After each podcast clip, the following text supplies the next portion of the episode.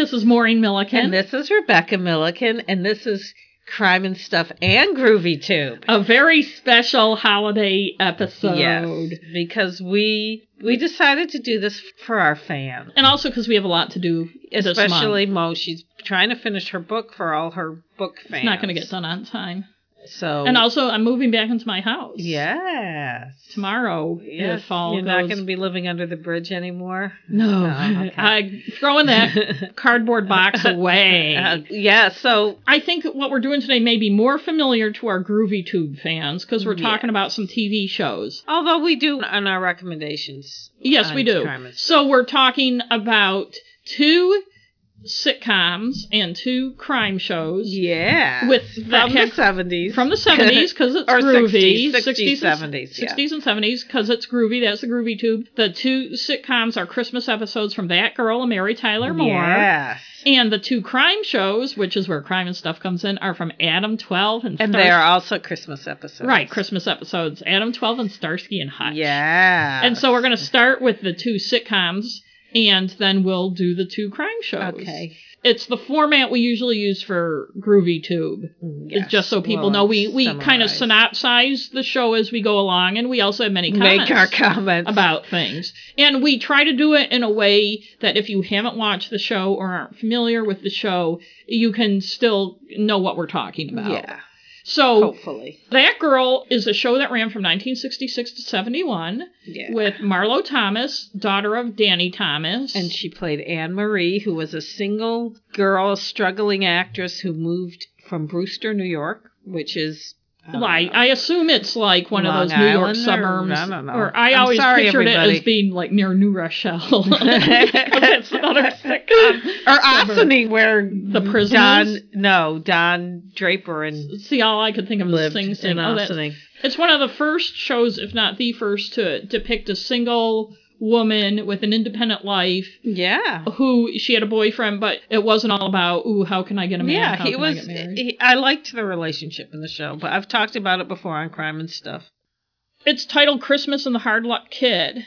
Yeah. The episode, Yes, it is. and It's written by James L. Brooks. Yes, who later was one of the producers of the Mary Tyler Moore show, which we'll talk about later. But it starts out, it's one of the shows that starts with a teaser where there's a little few minutes before the opening credits, which some shows did. And they used to do, and if you are familiar with the show, they would always have a little, like, something going on, and then it would end with with someone saying, that girl, and they would point to Marlo Thomas. Right, so in this one, there's a Santa line, a little these days pervy because Donald, her boyfriend, is in the Santa line, even though we know Donald has no kids. Yeah, I don't understand. And he that. strikes up a conversation with an older woman, Who's and in the Santa line. Right, as and well. it turns out that he's actually there to see one of Santa's helpers, and so is she, because the Santa's helper and her son spent a Christmas together years ago.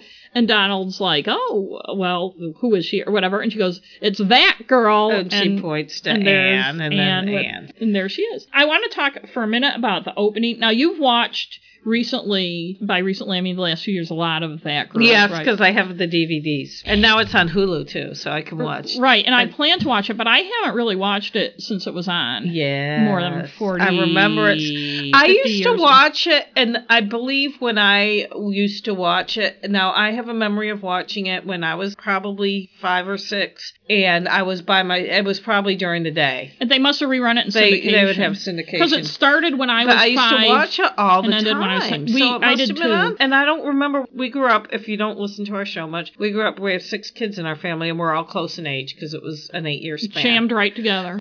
There are quite a few times I have memories of watching TV by myself, which is very unusual because we didn't have more than one TV. Although memory can be a funny thing. but we did have a TV in the basement, and we might have had one upstairs too. No, we only had one TV. Oh, We okay. only ever had one TV. It was black and white. Yes. It's one point the channel changer broke off. and Well, that was when we lived in Augusta. I was thinking of it- Ohio, but it was the same TV. Oh, okay. And we had to use a pair of pliers to change the But channel. it broke off in Augusta. It did finally broke off in Augusta, and Mom was working when we first moved to Augusta. Mom was working at Sears, and this would have been in 1973. She briefly worked at Sears and came home with I remember it cost fifty dollars, a fifty dollar black and white TV because the one we had was so old, and again you had to turn the channel with a pair of and pliers. then when Nana died, we got a But- color. So, anyways, I used to watch it, and I remember the opening more than anything. The openings of her running down the street and her like looking at the mannequin in the window and Mhm. it's her and it winks at her which or she winks confused me at as her a, it confused me as a child. and her big like face superimposed over all this confused me quite a bit as a child. see i liked it I but- didn't understand, I think, as a kid. I'm literal minded, as you know, Yes. and as a kid, it confused me that how can she, why is she seeing these things Ooh, of herself? oh, yeah But I also, and we, we can talk about it more with Mary Tyler Moore too. I think that show and Mary Tyler Moore both had a big impact on how we pictured what our future as Yes. women was going And to we- be. Yes, because instead of having this woman being a wife and mother, which there's nothing wrong with, but these two, if you're a young girl watching and you see these two women and you're thinking, when I grow up, I could have a cute apartment and a job and I could, you Have know, work do friends. stuff and, you know, especially back then because that was the 60s and 70s where most of the women we knew were moms, mothers of other kids or Yeah. teachers and stuff, but they weren't they weren't these cosmopolitan Yeah, and it single was- women with these interesting lives. And I remember, even though I haven't seen this in decades, the theme music and everything. Although No. it changed, I think, over the years. Right? No, the theme music stayed the same, but the sequences tempo on the and front stuff. did. Yeah. But so anyway, uh, she and Donald, after we come back from the opening sequence, yeah, and the woman has given her a present, Which we didn't see that happen, and it's a cute little top, little Yes. horizontal star which top. is kind of weird. but and she whatever. said to Donald, "Well, I almost ruined her son's Christmas." and then there's a flash A flashback to like three years. It was only like a few years before. Yeah, Apparently. she said it was three years before when she was apparently teaching. It's a very odd school. Yeah, it's like and a boarding and school so the for fla- little boys. right, uh, yeah, and so the flashback starts, and we don't know where it is. She's watching a play. So this little boy who played a tree comes, and he's played by Chris Shea, who's a good little actor, and his brother Eric Shea was on a recent Brady Bunch. we Yes, did. and we actually thought it was the same kid, but then we we looked him up. yeah, and this kid's blonde, and his brother has darker hair, but, he they- was littler, similar. so yeah. and he was a silent tree. He didn't have any line. He says his his mother is an actress, and he hasn't had Christmas at home for three years. Yeah, and then the implication too is his father's somehow in the movie business as well. Yes, yes. he doesn't really say what his father does. Everybody's going home for Christmas. First of all, he doesn't want to be going to acting. He either wants to be an astronaut or a gas station attendant. She says, "Well, maybe by the time you grow up, they'll have gas station attendants on the moon." Ha ha. But the whole place is going home for Christmas, including her. Everybody's leaving. He's never had a good Christmas. Uh, his parents are in the movie business. Yes, and apparently they're both on the same movie. So the implication is that he probably isn't going to. He thinks this year he's going to.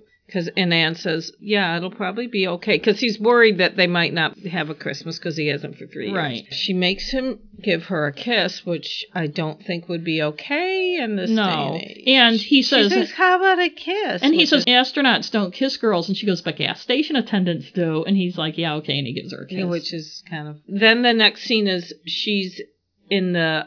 Uh, I guess he's the Headmasters? headmaster's office, Mr. Peterman from the Bob Newhart yes. show. The actor's name is John Fiedler, and he was in a lot of stuff in the 60s Oh and my 70s. God. He's got a high whispery voice, and he's bald with glasses, and he's kind of a diminutive Yes. guy. He always plays the same type. So he is the headmaster, and as he's talking to Anne, he finds out that She's talking about the play and about Tommy, and he says, Well, I have some bad news for Tommy. And Anne says, Oh, his parents aren't coming home for Christmas. And he says, Well, yeah, how did you know that? and then she also tells him that she isn't coming back after Christmas, which is kind of weird that she That she would tell him then. but whatever. And he's just like kind of like okay. I mean, he didn't care. And then she's in a room packing, and the only reason this part is important is because we know this kid is going to come up later. This little, weird little kid named Roger. He brings her a gift. Yeah, it's, It's his, his- dead bug His collection. dead bug collection, Which- and she's very gracious. She is very gracious, and he mentions his mom doesn't like dead bugs, and he wishes his mom liked them as much as she does. But now, whenever he gets a dead bug, he'll bring it to her, and I'm like, well, jokes on him because she's not coming back. That's right. Yeah, and that's funny because she's like, yeah, oh sure, and I'm like, yeah, it's like the easy for you to scriptwriters say. forgot she's not coming back or something. So then she comes into the dorm. They have a dorm with like a Kind of looks with like all their Stalag bunks, yeah. Seventeen or whatever, and the kids are all packing. And Tommy is there, and she tells him she's sorry about his parents. And then she says, he says it's okay. He's going to spent it there with Mr. Carson, the caretaker, which seems a little odd to me. You'd think the school would have some provision. No or shit. something. I know. I think that's kind of weird too. And it just seems like a bad idea. I know. And then Anne says, "Well, you can stay at my house," which she makes it on the spur of the moment. And I'm thinking that You don't, yeah, find, find out first. But it turns out she can't.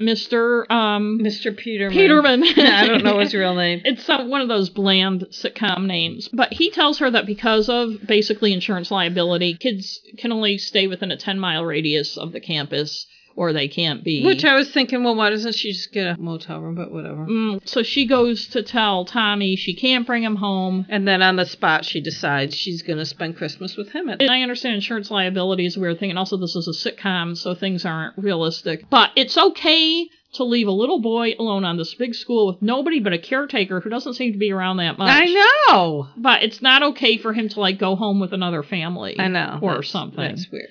She has to break it to him that he can't come home with her. Mm-hmm. But she tells him she has a better idea. And I'm thinking, no, it's not. No, it's not. That she can stay there at the school. Why were you thinking it wasn't a better idea? It just didn't seem like a good idea for See, her I and wouldn't him. mind. It's pretty nice. It looks Well, like a nice place. But there are issues. Like apparently there's no food, which bothered me throughout the entire episode, except for think there jelly is and food. bread. No. Jelly and bread. no, I think there is food. She does not know how to cook. Oh, She is okay. unable to Oh, cook, I didn't so all realize she that. can make a, is See, that's ca- your is jelly background knowledge sandwiches, yeah. of the. And they're going to celebrate Christmas right there. And there's a giant Christmas tree. So Yes. And she calls her dad, and he says her mother will be disappointed, but he'll explain it because she was planning on driving back to Brewster. Right. And we're not For sure where Christmas. this boarding school is. Yeah, it's But somewhere in apparently upstate it's New York. far enough, I assume so, except for when we finally meet Mr. Carson, he has a main accent type. yeah, well, New England. Maybe he's from you know whatever. And so, as we said before, she's the daughter of Danny Thomas, who, for those of you who may In not real know, life, yes. in real life, who is a very famous actor and stuff and and stuff. The character of her father on this show, although he doesn't look anything like Danny Thomas, was the relationship was based on her Yes. relationship with her own dad, and, it seems like a And- nice relationship. the character in the show owns a restaurant, a French Yes. restaurant called Marie's, because their last name is Marie, Marie. which is kind of weird. You used to Well, always confuse me. And when I me, was because I'm Mm, little. like, is her name Anne Marie, like, or is her last name Marie? It seems yes, odd. Tommy doesn't seem very thrilled yeah. Everyone's leaving. Anne says, "Well, there's going to be snow," and then of course it starts raining. Hmm. There's- Yes. Yeah, and there is a massive Christmas tree There's with massive. with it looks like unwrapped presents scattered around, like maybe the kids had had a Christmas party before Oh, they yeah, I left, don't and it's know. like. But we already know because Mr. Peterman told Anne that the cleaning crew isn't coming, so uh, who's I don't know. I just thought it seemed like it might be kind of cold in there. And then they go back to the present to remind us that this is a flashback. I yes, and guess. then she's talking to Donald, and he goes, "Well, you know, at least there was that tree." And she's like, "But it's uh, but a tree doesn't make Christmas. The people you spend it with do." But And- she tells Donald that every time it was hard to find stuff to do, but every time they found something that works, they repeated it. they redecorated the tree. And they had apparently dozens and dozens of jelly sandwiches. The poor kid. I, I felt know. bad for him. And- I wouldn't and- want to eat jelly sandwich. Well, I probably would. Redecorating the tree comes down to her moving the angel and the Santa around as he watches, and that seems I was pretty. like, don't they have a TV at that place? I know. Maybe not. Or books? I know. Like read? and this is when it starts to get disturbing, and it's not because of the footsteps. It just starts to get disturbing to me. But they, They- do hear footsteps. It's Mr. Carson, the caretaker. And he, since she's there, he's just going to go to his brother's This is house. brother, because obviously, you know. She can take care of it. All she has to do is set the sprinkler system, make sure the doors and windows are locked, and check the furnace. that's all she has to do. And it's all just buttons on the furnace. It's like the furnace should just be running. And I'm like, so this is okay? Like, it's not okay to let the kid go home Jesus, with buddy, her. you can't do your fucking job. You know, I don't feel like doing my job here. I'll let this young woman that who knows nothing. she can just and like take so care she of it. goes down to check the furnace but she forgets all she was supposed to do was check it and so she pushes a button just But randomly it seems to be okay. Yeah, a black cat runs out and she's scared and runs upstairs. yes Like I'd be happy that there was a cat there. And The- Tommy's- usually the cat would come around. I'm sorry to focus on the cat because it was only like, but the cat would come around and see what you i know were like doing. what's the cat even doing there and Well- we never see the cat again well, by the way. cat. Well, you know, it's probably good to have a cat in a place like that because they kill all the mice. yeah, maybe that's but why a they cat had it. would come visit you and say, "What are you guys doing up here?" Right, it would, may, Wouldn't unless you? it's a ch- cat that's just there to catch mice and it's mistreated and kept in the cellar. But Tommy's in bed and he seems to be doing fine. But Anne comes in and wakes him up because she thinks he might be scared. Obviously, is. she's scared. So then she goes to sleep on a bunk nearby. And she goes to call her mom. and she's on the phone with her and she says well you know tommy's in the gym playing basketball all by himself oh the poor little guy but then she hears Other voices. excitable children's Maybe it was voices. the haunted. It's those twin girls that live. Right, I know, those that's what I twin was girl thinking. ghosts. and she's not scared like she was with the footsteps so she hangs up she, in fact she says something weird like something wonderful has this just happened or something weird like I that know, that and is she hangs up weird. on the mom and goes in and it's that little kid roger with the dead bugs Yes. it turns out Roger is there because he lives right near the school and goes to play in the gym while he's on vacation, which is weird. Like, because how does he get in if the doors and windows are locked and everything? And Hmm, interesting. but Yeah. it shows them having super fun together, running around playing some game. Like it's almost like a follow the leader obstacle course kind of thing. yeah, it's like a And- montage. And type Anne thing. is doing it with them. And if I were her, I'd be like, okay, you kids go play. I'm gonna go read a book. Yeah, but she's one of those that likes to I go know. along. But then Roger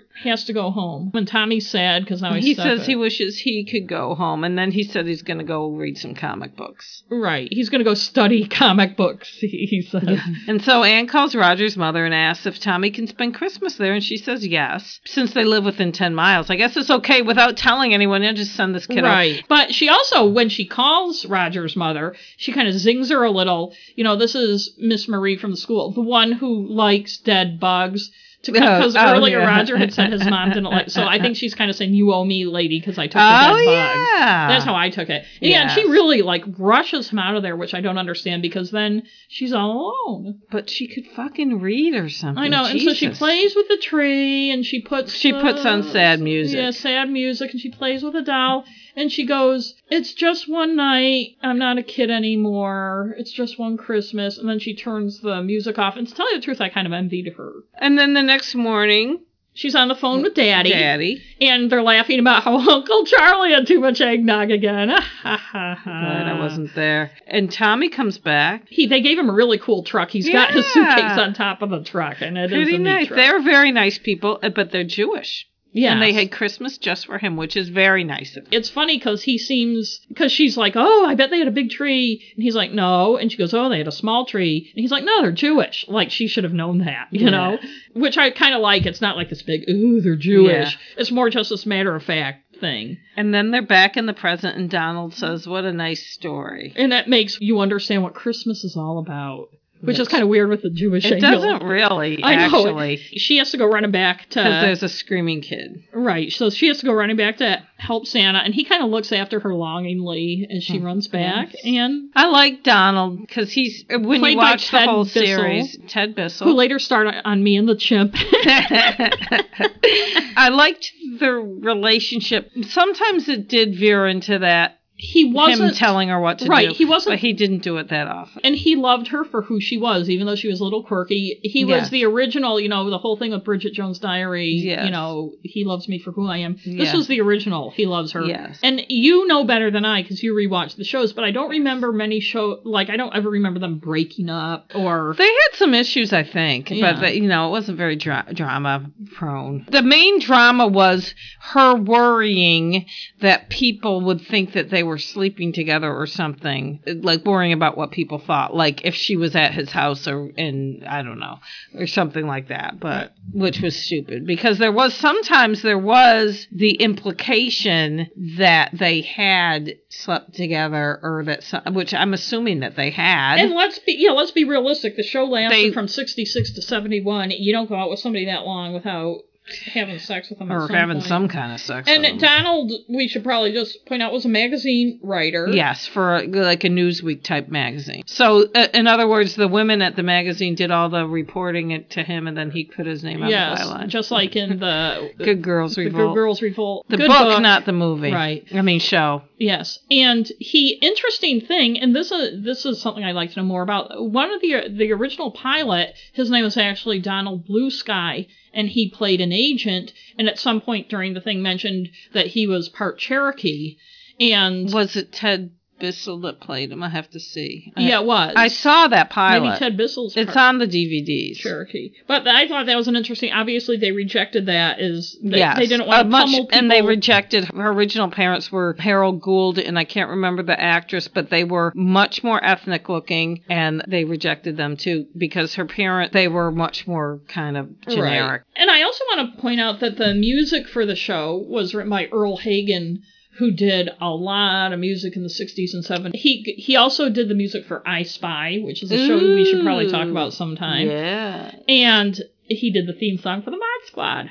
And what were you going to say? Did we mention Who wrote the show? James, James L. L. Brooks. Brooks. Did we mention that at the beginning? he wrote this episode? I think so. Yeah, we did. and he wrote the next one. We're gonna. Mary Tyler Moore. And the interesting thing is that both, and maybe this is because of the James L. Brooks connection, episodes, both the That Girl and the Mary Tyler Moore one, were titled Christmas and the Hard Luck Kid. Yeah. And the Mary Tyler Moore episode came out December 19th, 1970. Did we say when the, the That Girl one, if I didn't say it, and it came out December 2nd, 1966. So the Mary Tyler Moore show ran from 1970 to 77. So that's interesting. They overlap. And Mary Tyler Moore later said that Anne Marie opened the door for the type of character Mary Tyler Moore played on her show, and the Mary Richards, her character, walked right through it. true. And, you know, I think I may be wrong, but I'm pretty sure that Marlo Thomas was the first woman executive producer of a TV show. And part of it, and I'm sure she talks about it on the DVDs for the show, but I mean, the fact that her father was Danny Thomas Yeah. gave her the leeway or gave her some of the clout, I think, Right, to, to to, do demand, that. to do that. In in a similar token, Mary Tyler Moore show, the producer was her husband, Grant Tinker, and they developed the show because they were looking for a vehicle for her. She had played Laura Petrie on the Dick Van Dyke Mm-hmm. show, Dick's Wife. So it's funny that both of these shows, obviously, they needed man help to get them done, but these shows about independent women who weren't cliches were both the pretty much and the then ideas the, of and, women. and the first season of that girl she does have a neighbor who's a woman who's her friend who's a housewife but i was thinking with mary tyler moore especially the episode we're about to talk about the female relationships are very important in that show and None of them are housewives, really, No. even Phyllis. no they're not to, to me, Mary Tyler Moore is one of the iconic shows of Yes. my lifetime. And we make fun, like on Groovy Tube, we make fun of the Brady Bunch. Yes. I mean, with affection. with affection but there's, watching Mary Tyler Moore, there's very little to make fun of. yeah it still holds up It even holds now up, and it's st- still funny. And they originally wanted to make her a divorced woman, but in 1970, divorce was still kind of a hot topic. But also, the network executives were afraid that viewers, and maybe this because isn't viewers are stupid apparently yeah, and I think maybe they are, but would be afraid that she got divorced from Rob Petrie. and, who would divorce but, them but we have to talk for a minute about the theme song. Oh, Both yeah. the first season one, which is it starts out "How will you make it on Yes. your own," and then they change it the second year to "Who can turn the world around with a Yes. smile." But both that is like that theme song. I mean, this is going to sound corny, but.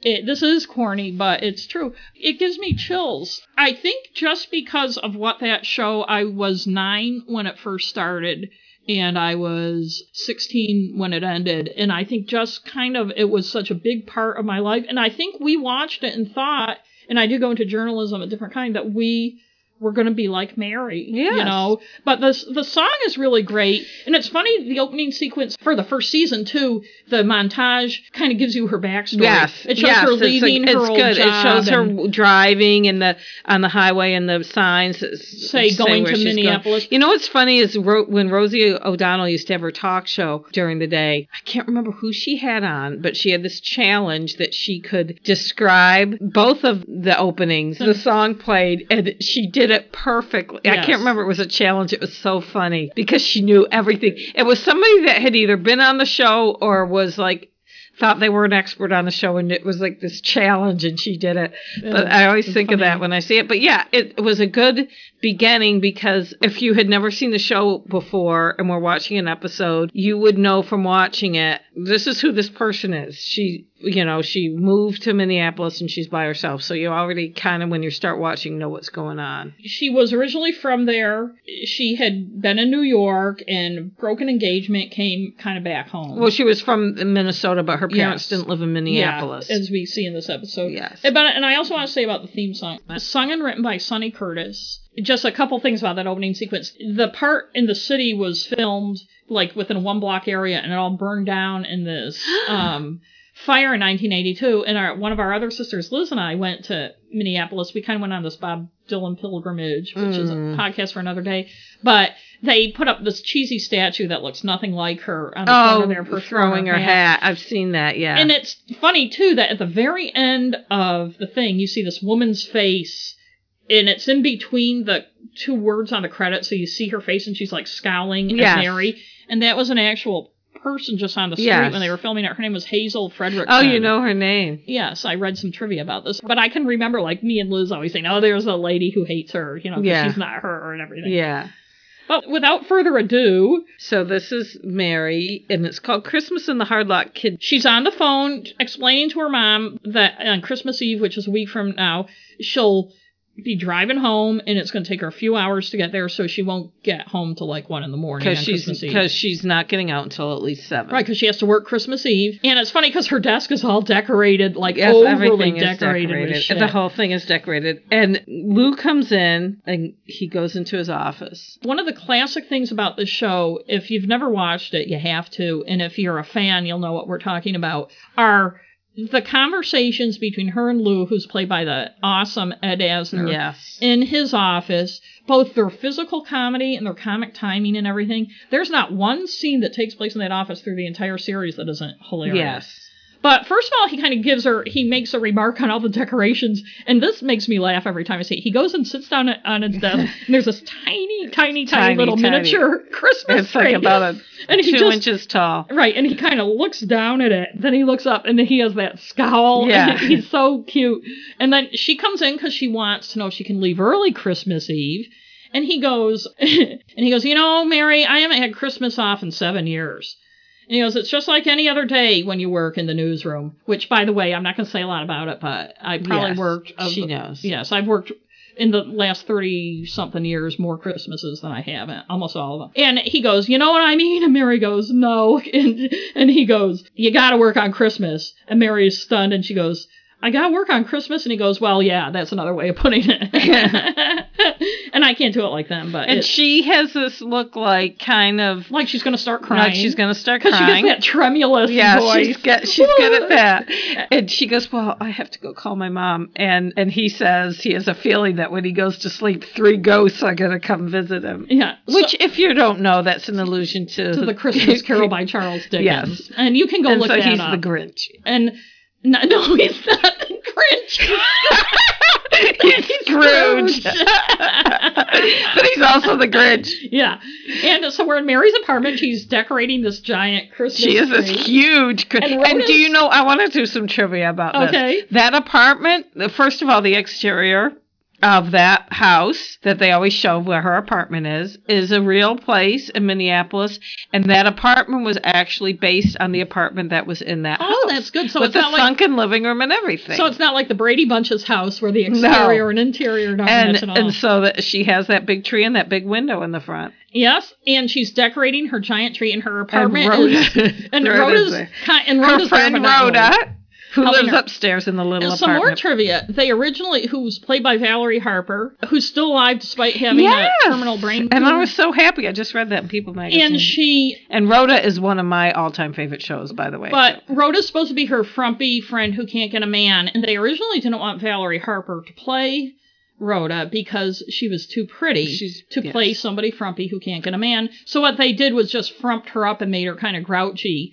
to make her seem unattractive. you know, sometimes it doesn't have to do with looks. I too. in real life. In real life, it doesn't have to. But do this with is looks. TV Yeah, I know. world. and No, you I'm saying, can't- but the fact that you're like she could look the way she looks, even though she's Yes. very beautiful, and still not be able to meet anybody right because Yes, first of all, she's New Yorkie and yeah, and kind of Jewish. blunt and yeah. Jewish and.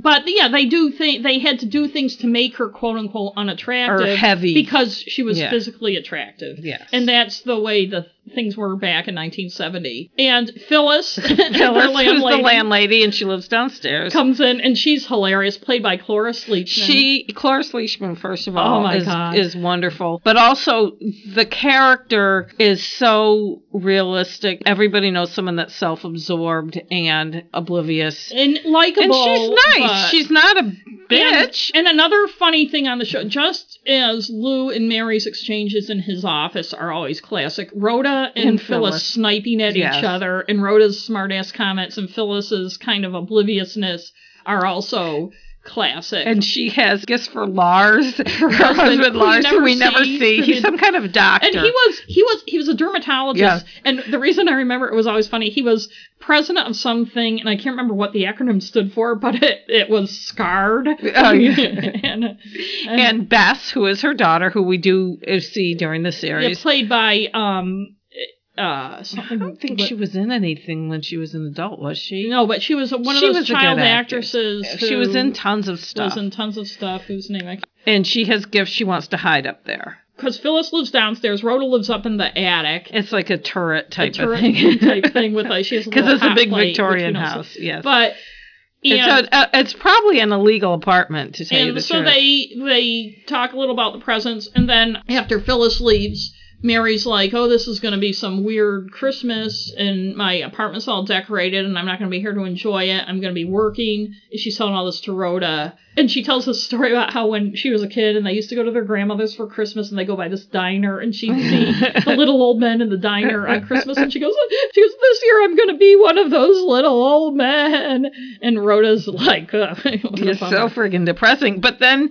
she tells Rhoda, I do have Christmas Eve off. So she and Rhoda can celebrate. And Ro- Rhoda's like, gee, I Rhoda's- don't know if I want to I because they're know. going to be a downer. And Mary's like, no, no, I'll be good. And then they decide that they're going to exchange gifts. Yes. Next scene is at the. Do you have Back at the station, Yes, back and at- it's Christmas Eve. Ted- Ted Ted comes barging Baxter. in. He always comes barging in. And He's a- and- and those guys have no Christmas spirit because he's yelling at somebody down the hall. Chuckles the clown. and Yes, they're like, having part. Everyone in the building apparently is having Christmas parties. except for Except for them. And he's like, I don't know why we can't have a Christmas party and lose like because it's it's because of what you did. And it turns out he told off the boss on the air, but not his boss. Yes, he was drunk and he went on the air and told off the boss. And Mary's like, yeah. And it turned out it was the president of the United States. because he sent him a Christmas card and the president didn't send him one back, and that would have been Nixon. It would have been And Nixon. this- And it's funny that whole telling somebody off on the air that slighted them sounds kind of like our president now. Mm-hmm. Yeah. Just saying. That seems like the kind Right. of thing he would do. And then the sad sack coworker comes in, Fred. Fred. And he's not a regular on the show, and, And he's he's mad. well, because Well, he's, just yeah, coming he's to work. cranky. Yes. he's just coming to work and it's Christmas Eve. And as somebody who worked in the news business, I can tell you this is not abnormal for somebody to cranky? be bi- well, yeah, in general, but also to, for somebody to be bitching about about having to work the holiday. And he goes, "Why don't they just ask me to new, work New Year's Eve too?" uh?" And Yeah. then Mary goes steps away from her desk for something, and Murray puts a gift there. Yes, and she's like, "Murray, we weren't gonna exchange. We talked about it." She goes on and on, but then it turns out she has She a has present one for, Murray too. Ted comes in with gifts for everyone. It's a record. It's, a record album of the year in review by Which Ted actually Baxter. is, I mean, it's stupid, but it is actually a nice, kind of a nice. gift. Yeah, unless you work with Ted and And hate him. and Fred comes over. And, Well, wait, but there's a joke to go with that. Oh, okay. That you wouldn't know unless you're familiar with vinyl records, which some of our listeners may not be. Lou says, "Um, I'm surprised you needed an LP because an LP is long playing or what we used to call a 33. Yes. And they're also 45s that were much shorter. Yes. And so, anyway. But Fred comes over. yes, which I think is kind of assholish, but he knows Mary's the new person. Yes. And he goes, begs her to. He work. goes, well, no. First he says, well, he leads into, oh, I heard you had to work Christmas, and she goes, yeah, but you know, everyone here has the same problem. And I'm thinking, no, Mary, no, no, don't do it. And he plays the old family card, you know. And I just want to say, I'm not going to go on and on about it, but I used to get so sick and tired of people in the news business when I worked in it w- had to work ev- we had to work every holiday Yeah. and these people who have families and assume because you're not married and don't have kids that you don't have just as important things to do and i just want to say hey people with spouses and kids your lives are no more important than the lives of people who don't have spouses and kids. Well, you know, I I went 45 years before I had a kid, and I didn't give people a pass because they had family. But a lot of times it'd be like, okay, I'll I'll do whatever, or somebody can't come in because a kid has a snow day at school. Fine. Well, now that I have a kid, you expect your single. no, I, I don't expect it, but I fucking do it. I know, and I'm but not but it depends on your job. But what I'm saying is don't assume. And actually, I used to, for many years, I wouldn't take vacations in the summer or during school during school vacations because I know because we did it on a seniority Yeah. basis. And even though I had a lot of seniority, I knew that there were people It with would make it kids and easier for families them. who wanted to. Well, then- and I didn't mind, to tell you the truth, working Christmas Day because by the time I had to get into work at two or three in the afternoon, usually on Christmas, the whatever celebrating we did in our family was over and I was getting tired of everybody. But my thing is I Yeah. don't I don't blame it doesn't make you. I don't yeah. blame anyone with a family who wants to be with their family on a holiday and doesn't want to work. But you don't What I'm get saying is Special- Fred yeah. Fred said to Mary, "What's it to you? You're going to be all Yes. alone. I have a family and you don't." Although the way, which is actually kind of good for the scene to kind of it builds up the it kind of demonstrates to people watching that we know that she did have plans. Yes, we did. And she and just because she doesn't have kids, she did have stuff planned, Yes, and she she, did. was disappointed, and it was very important to her. Yes, and Fred's a whiny asshole. But Uh-huh. Yes. she says, "Well, at least cover for me while I go home for dinner." And so she goes home, and she's making a peanut butter and jelly sandwich, a Aw. little reminiscent of that girl Yes. making the jelly. And Rhoda brings her a giant it's like a gift. It's like a countertop oven with a griddle on top. and a type of thing. rotisserie. Yes. And it's a little over the top, but Rhoda said because Rhoda works at a department store, she's a Yes. window dresser, so we she got a forty percent discount on it, Mm. and Mary got her a um, Blouse. blouse. Oh, I, and I want to say too, i i with the Fred thing, he does say to Mary, "I just want you to know I feel terrible," and he obviously doesn't. And No. Mary says, "Well, good." You know, so at least she, but it doesn't really. And then Mary's like, you know, I have to go back to work. I have to work till midnight, and Rhoda's pissed. And Rhoda says, "Well, what, after work." And Mary's like, "Well, I don't get out till midnight, as you just said." And then Rhoda's like, "Well, then tomorrow." Mary's like, "No, it's Christmas. I have to work." And Rhoda's like, "Well, okay, Merry Christmas." You know. Then she leaves. So we're back in the office, and Murray's leaving for the night. You know, it's Christmas Eve, and he's pissed off at Mary for filling him for Fred. Yes. And she goes, It's all right. Fred has a family. And Murray's like, His family's not so great. so that was funny. I like the way Murray. He's always like thinking, you know, he Well, always he has a crush watching out on- for. yeah. Well, he kind of has a crush on her, but he's also always Watching, watching, out. out for her. And then Lou calls her into his office, and it's another classic Lou and Mary scene. And he's got a.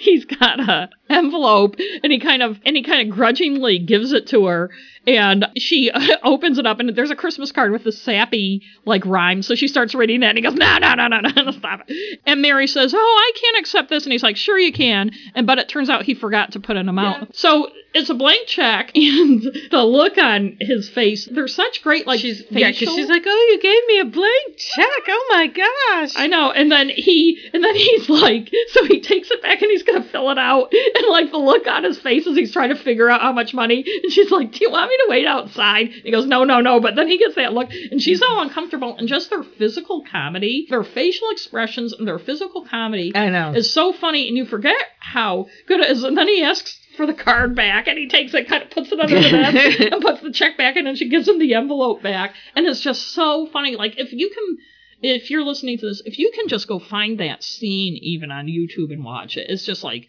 classic physical and yeah, I regular know. comedy. Did you have something you wanted to say? Well, when I was young, I didn't understand the significance of a blank check. Like when she said, "Oh wow, you gave me a blank check," it's like you're just like, yeah, so what? I don't Yeah. understand. But then Lou offers to stay because Mary's all Yeah, alone that there and was there's nice of and him. he has paperwork to do, but she's like, no, no, you go. And then he, like, Well, I was gonna say she tells him to stop feeling sorry for her. She- Yes, he- it's really annoying her. yes, which is good. You know, she's not wallowing in it or anything. But then she's watching the TV She's watching the Nutcracker. Dance with the Sugar Plum Fairies, and as we know, Mary Tyler Moore was a Dan- ballet dancer. yes. And you know that awful saying that I hate, dance like no one's watching.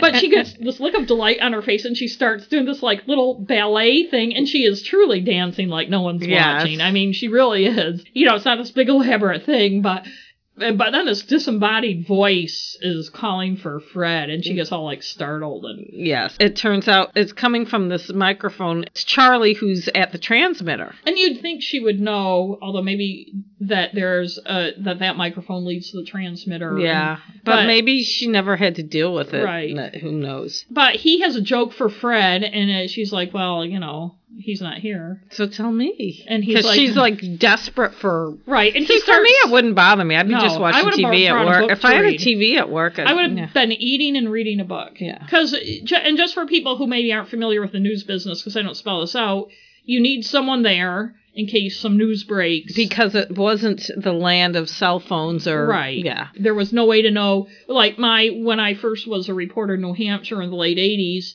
and I worked the six p.m. to 1:30 shift. You'd never leave early because you're afraid at at 10 after one or something, quarter after one, some fire or something's going to come over the scanner, and you're on your way home, and you don't know about it until the next day. And it's like, why didn't we have this major fire that killed three people? No shit. So he he starts telling the joke, but then says, "I, what's your name again?" And she's like, "Mary," and he goes, "No, I can't tell you this joke." Yeah, You so know. it's obviously something gross. But then she wants him to tell her about his family Christmas. Yes, and he has four kids and nine grandkids, and he's going to his son Paul's. In about 15 minutes, he's leaving, and Yes. it's a good old fashioned Christmas. And he says, "Do you have any family?" And she goes, "Not tonight, I don't." Oh. Yeah, And then the phone rings. well, this is later, I guess. The Yes. phone rings and they hang up when she picks up. yes, and she gets very nervous. She calls Rhoda. Well, the other thing that we didn't mention is what Lou told her is that nobody's in the building except for the guy, the doorman or whatever. Right, he not is, even the cleaning- the and he's- security guard that has to sit at the desk. And he's 12 stories below. So she she says to herself, "Oh, don't be silly." But then she takes a chair and pushes it against the door. yes, Again, she just her physical comedy yes. in this. And then she calls Rhoda. because she hears the elevator and she says, There's not supposed to be anyone in the building. And then Rhoda apparently tells her to call the police because she's like, I can't call the police until the murderer gets off the elevator. and then she goes, Oh, and he has, and he's brought his gang. And then she says to Rhoda, "Y- You were my best friend, and I really liked your Christmas present. And She hangs up.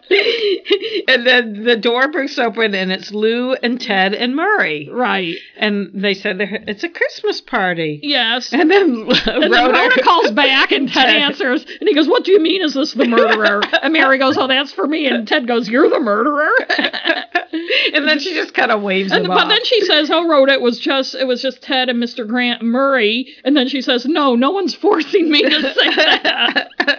Which was funny. and then the, she says they're having a Christmas party, and she said she invites Rhoda to come to the Christmas Which party. bothers me a little later because because then later they're they going to just leave. leave. I know. But then they can't because Lou's like, You're not off till midnight. And Murray's like, Oh, come on, Lou, what difference does it make? And Lou says, Well, the general manager calls at two minutes to midnight, to midnight. wish you a ha- merry and it's Christmas. kind of funny because a job I had in New Hampshire, a big major boss used to call and sometimes pretend he was someone, uh, n- uh, just a reader or something. And I've had bosses. first of all, to see oh, what people's demeanor was on the phone, but also to check to see if someone was there. And that's another reason you don't want to leave early. I've had other bosses that do stuff. Although you like could always that, say I was in the bathroom. But so they all find some work to do, and she starts singing Deck the Halls because she's all happy again. And Murray and Lou join in, and then Ted bursts in the door and starts singing, so they all stop singing. too. and that's the end. Yes. So the two episodes were both written by the same person. James Brooks. Well, James I don't L. know if he Brooks? wrote this one. He was the executive. Oh, pro- that's he was the true. producer, one of the producers of the show. Although I'll say the Mary Tyler Moore one is better in many ways. Well, it has those elements, and Mary Tyler Moore, like, I have vague memories of watching that girl, some vivid, but I want to say with Mary Tyler Moore, I can remember, and I would have been nine watching the pilot. Mhm. Mm-hmm. I can remember, I can remember s- so many, and I know I Yes. watched reruns and everything like Yes. that, but I can remember watching the pilot. I can Yeah. remember how I felt watching the show and stuff. And there are so many things about the show that aren't typical sitcom, even today's like Yes. more standard i'm not talking about really good sitcoms that we talk about sometimes on both of our shows that that kind of break the mold but you know they were kind of very standard formulaic sitcoms Yes.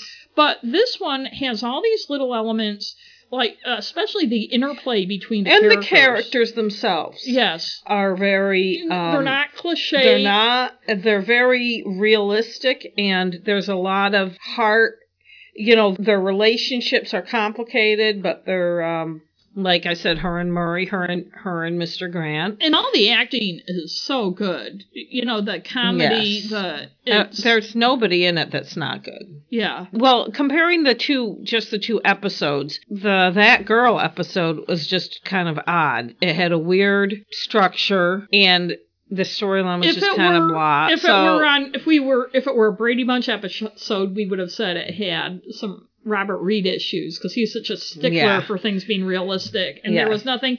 But this Mary Tyler Moore one had a very real thing. She had to work, yeah, and she had reactions, and, other and it wasn't people- some weird, just silly thing happening that, like on sitcoms, there's always It some wasn't. Yeah, it wasn't some this- like manufactured issue Right. that usually on a lot of sitcoms the staple is people misinterpreting something or something you know that someone doesn't know And that about. very rarely happened on the Mary No, Tyler Moore it show. didn't. And like I was saying earlier, you know how we always have things we can make fun of. And one of the things I was thinking of when I was watching this episode, and then I watched a few more episodes with Mom last night. The Mary Tyler Moore show rarely used those uh, those Those manufactured and tropes. It was a very character based. All the comedy was character based, and the plots were character based. It was really well written, and the acting is so good. And it's funny because I read that Gavin McLeod, who played Murray, originally auditioned for the part of Lou. And Ed Asner apparently had a bad ad- audition, which we both felt like it's hard How to could that imagine. be? But I think they were going to give the part to Gavin McLeod, and then Ed Asner insisted on having a second audition. And I can't see like Murray and Mary, and I know Murray's a different character than Lou, but his and Mary's interplay is funny. But there's not an episode of the show where she doesn't walk into Lou's office. well, I think part of it too is that he's a lot older than her. Yes. Whereas Murray's a, a little bit older, and just the kind of Dynamic. paternal dynamic, yeah, the father daughter almost type of thing going Well, on. it's funny Although when enough- she get as she gets older, it's it's not the same. But she's you know in the first show she's so timid. And then she gets, and in fact, they make her by the second season. She's an associate producer Yes. and has more authority and stuff. And it's interesting because I watched some because this one was from the first season. Yes. Then I watched some from the second season last night. you can tell by her hairdo too. Well, th- she had a wig the first year they had her wear because they Oh. didn't want those stupid viewers to Oh, think to she was think- Laura Oh, Petrie. Jesus. So she had a, had a wig. But another interesting thing is that James Brooks, one of the producers, and again, this show was created by Mary Tyler Moore and her husband Grant Tinker, but James Brooks and Alan Burns were the producers, and he denied that she was a feminist. And I think it's whatever your version of feminism. Maybe back then you had to be burning your bra and stuff, but she was in a way because she was a woman who wasn't fitting the mold of And what she a woman was should be. independent. But she was Gloria- taking care of herself. But apparently, back then at some panel, and I'd like to know more about this, on feminism in the 70s, Gloria Steinem gave him a hard time because Mary called Lou Mr. Grant, and everybody else in the newsroom calls him Lou. And maybe that was just Mary, but it was but, Mary. but did you notice in this episode when Rhoda, when he comes by? Oh no, it wasn't this episode. I was watching Hmm. the first episode of the second season last night, and Lou comes over to Mary's. He's trying to fix her up. It's got Michael Considine who plays the principal Yes. in Room Two Twenty Two, Yes. and he's a friend of Lou's. and yes. but in any case, Lou comes to Mary's apartment. Rhoda's there, and Mary goes, "Oh, y- y- Lou, you know my or Mr. Grant, you know my friend Rhoda." And Rhoda's like, "Yeah, hi, Lou." And he kind of gives her this dirty look. And then when he's leaving, Rhoda says, "Yeah, see you, Lou." And he kind of turns around, and looks like, "What are you doing, calling me Mm. Lou?" kind Mm-hmm. of thing. So it's an interesting. Because I always read, because somebody asked her, I remember reading somewhere, somebody asked her why she always did, you know, ask the actress. And she said it was her character. Felt like she had to call him, or felt she didn't feel comfortable calling him Right. Lou. And I and I agree with that and I think that that's a realistic thing and I don't know enough about what James Brooks' response to Gloria Steinem was if that was part of it but that was a character choice and by the end of the series she was calling him Lou I think by the I mid think so. 70s. But here's another interesting feminism based factoid Jack Cassidy, David Cassidy's father was originally Who died at 49? Sorry. Right. I was just looking up because Yeah, he David w- he- Cassidy he just drank- died. Died in a fire. Yeah, that's uh, interesting. But anyway, um, he so. was originally thought of to play Ted Baxter, and he didn't want to be in a female-led sitcom. Okay. And yeah, screw you, but he. But you know, but um, that shows what the Ted attitude. Knight did such a good job. I know you can't. It's one of those shows now. You hear, oh, so and so might have played this person. Like Lyle Wagner was originally going to be Ted, and then Ted Knight gave such a knockout Oh, audition. And I can see Lyle and that they were Wagner. going to have him be like a love interest for Mary. And Ted Knight gave such a great audition that they rewrote the Ted part, and made him older and more of a buffoon type person. And it, I think it would have damaged the show. I to w- have a love I'm glad she didn't interest have a in the love office. interest. I like the way Ted. I, I just so I can see Gavin McLeod. He probably could have played a different type of person. It just goes to show what a good actor he Well, is. like when he because, was the captain on the well, love I was boat. just going to say that he was so good as Murray, and he was so believable that when I did used to watch The Love Boat, it used to the way he acted when he was captain annoyed me. Me too. Because I'm like, why is Murray acting like Mr. Stud? I mean, I he's know. Murray. Come I on. know, I know. I thought And same the thing is, we've all and I could never buy the Love Boat. no, I I, know it was a could never different show buy anyway. it Yeah. because of was so good at Murray. And it's like we've all worked with guys like Murray that Yes. are buddies at work, Yeah, oh, and yeah. they're great guys, and they may or may not have a. cr- It, it doesn't have to be a romantic thing because with him it was kind of like an unrequited Yes. type of thing. Like Yeah. there was But that one he also episode. had a good marriage. to Yes, his wife Marie. Marie. And- Joyce Bulafont. Yeah.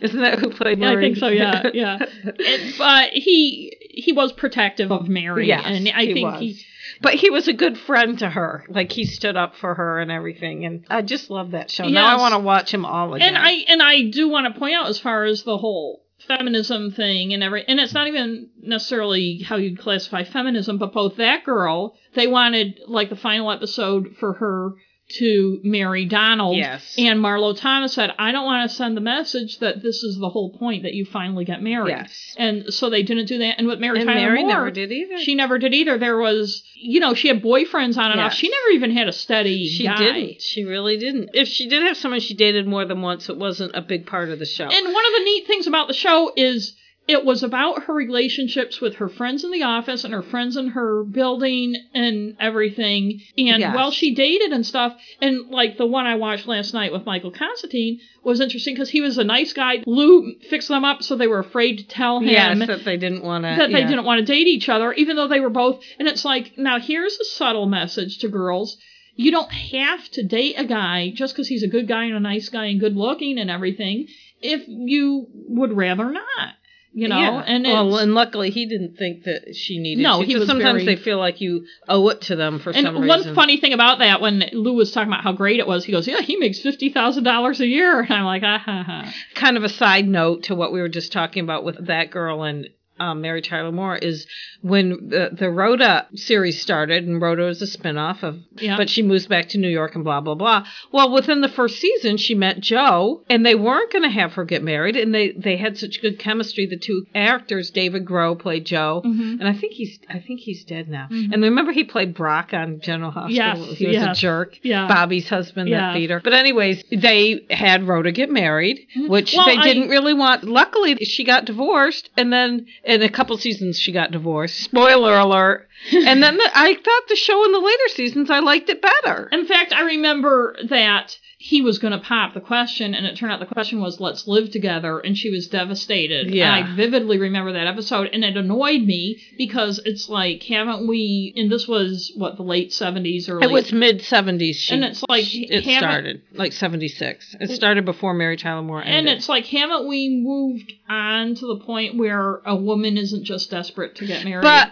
in some ways, you know, it was good because her, her character was. yes, she did. but then once she did, she realized it wasn't what she wanted. Yes, so I've known so it people- kind of worked out well. Even though I didn't like the fact that they had her get married, the way it worked out kind of worked out. Yeah, okay, it wasn't what I thought it was going to be. It wasn't, you know, maybe I should have, you know, thought. And both of these two, back to the Christmas theme to wind up our sitcom portion of the show, the message seemed to be that Christmas can be a different thing and it's about who you spend it with. yes, and, it is. And you don't have to be with your family. You can That's spend it with other right. people who care about you. yeah, Or by yourself, like or with your cats. yeah. So let's move on to the crime portion. Okay. Adam 12 and it Adam ran from 12. 1968 to 1975. And then like rerun city Yes. forever. and I didn't know it ran that long. Yeah, Wow. I think by the mid 70s it was because it Yeah. was becoming a little obsolete after Yeah. other types. And it was the typical Jack Webb, if you're familiar with Dragnet, kind of police, I guess you call it nowadays, uh, Procedural. police, poli- procedural, Procedural. less character influenced than plot, you know. But it's similar to Dragnet because I used to watch that in reruns all the time. It would have kind of a storyline throughout the story, Right. but it would have different short, different, vignettes. yes, Yes. And this is where, if you don't know from Dragnet originally, but all Jack Webb shows at it, the story you are about to see is true. The names have been changed to protect the innocent. Yes. And if you didn't know where that came from, that's where it came from. Yes. And I do want to say, too, I had, in watching it, I can still feel it a little. A major child crush, um, Martin Milner, who Yes. played Pete Malloy in Yes. this, and I can see why I did. Yeah, I can. He's, not really my type because he's fair haired He's and very kind of a redhead. I think he's a redhead. he's a redhead. Yeah, freckly redhead. Although I looked at his biography, and his father was a Polish. Well, that doesn't mean anything. you It was can't be a Jewish, redhead. Polish Jewish immigrant, And his mother was, was- a dancer. and his mother was Paramount Irish or Studios. something. And he was a child actor starting in his teens. in he his was teens, in a movie, Life of Father, that was really good. It was Yes. kind of poignant movie. and he was Todd Styles on Route 66, Route one 66, of my all-time favorite which we shows. should talk about sometime. And, I Kent wanna- McCord was a very handsome, but he's not my type. So Marty Milner played the kind of the more grizzled veteran, and Kent McCord was the, The rookie. young- yes, Kemp was Jim, and and Jim Reed and, Marty was was Pete Malloy. But I want to say before we get into this, it can it's easy to kind of make fun of the stiffness and the way the show is, but you can see elements in the one we watched, The Pilgrimage, w- aired on December nineteenth, nineteen seventy, the same night as the Mary Tyler Moore episode aired. interesting. They were You- competing. But you can see elements in this if you watched cop shows in the 80s and stuff, like the seeds for those shows. Like the Mac, the sergeant at the beginning, Yeah. giving them their instructions for the day, just right, out of Hill, Street, Blues. And the other thing would be just the dynamic of the young guy and the older guy.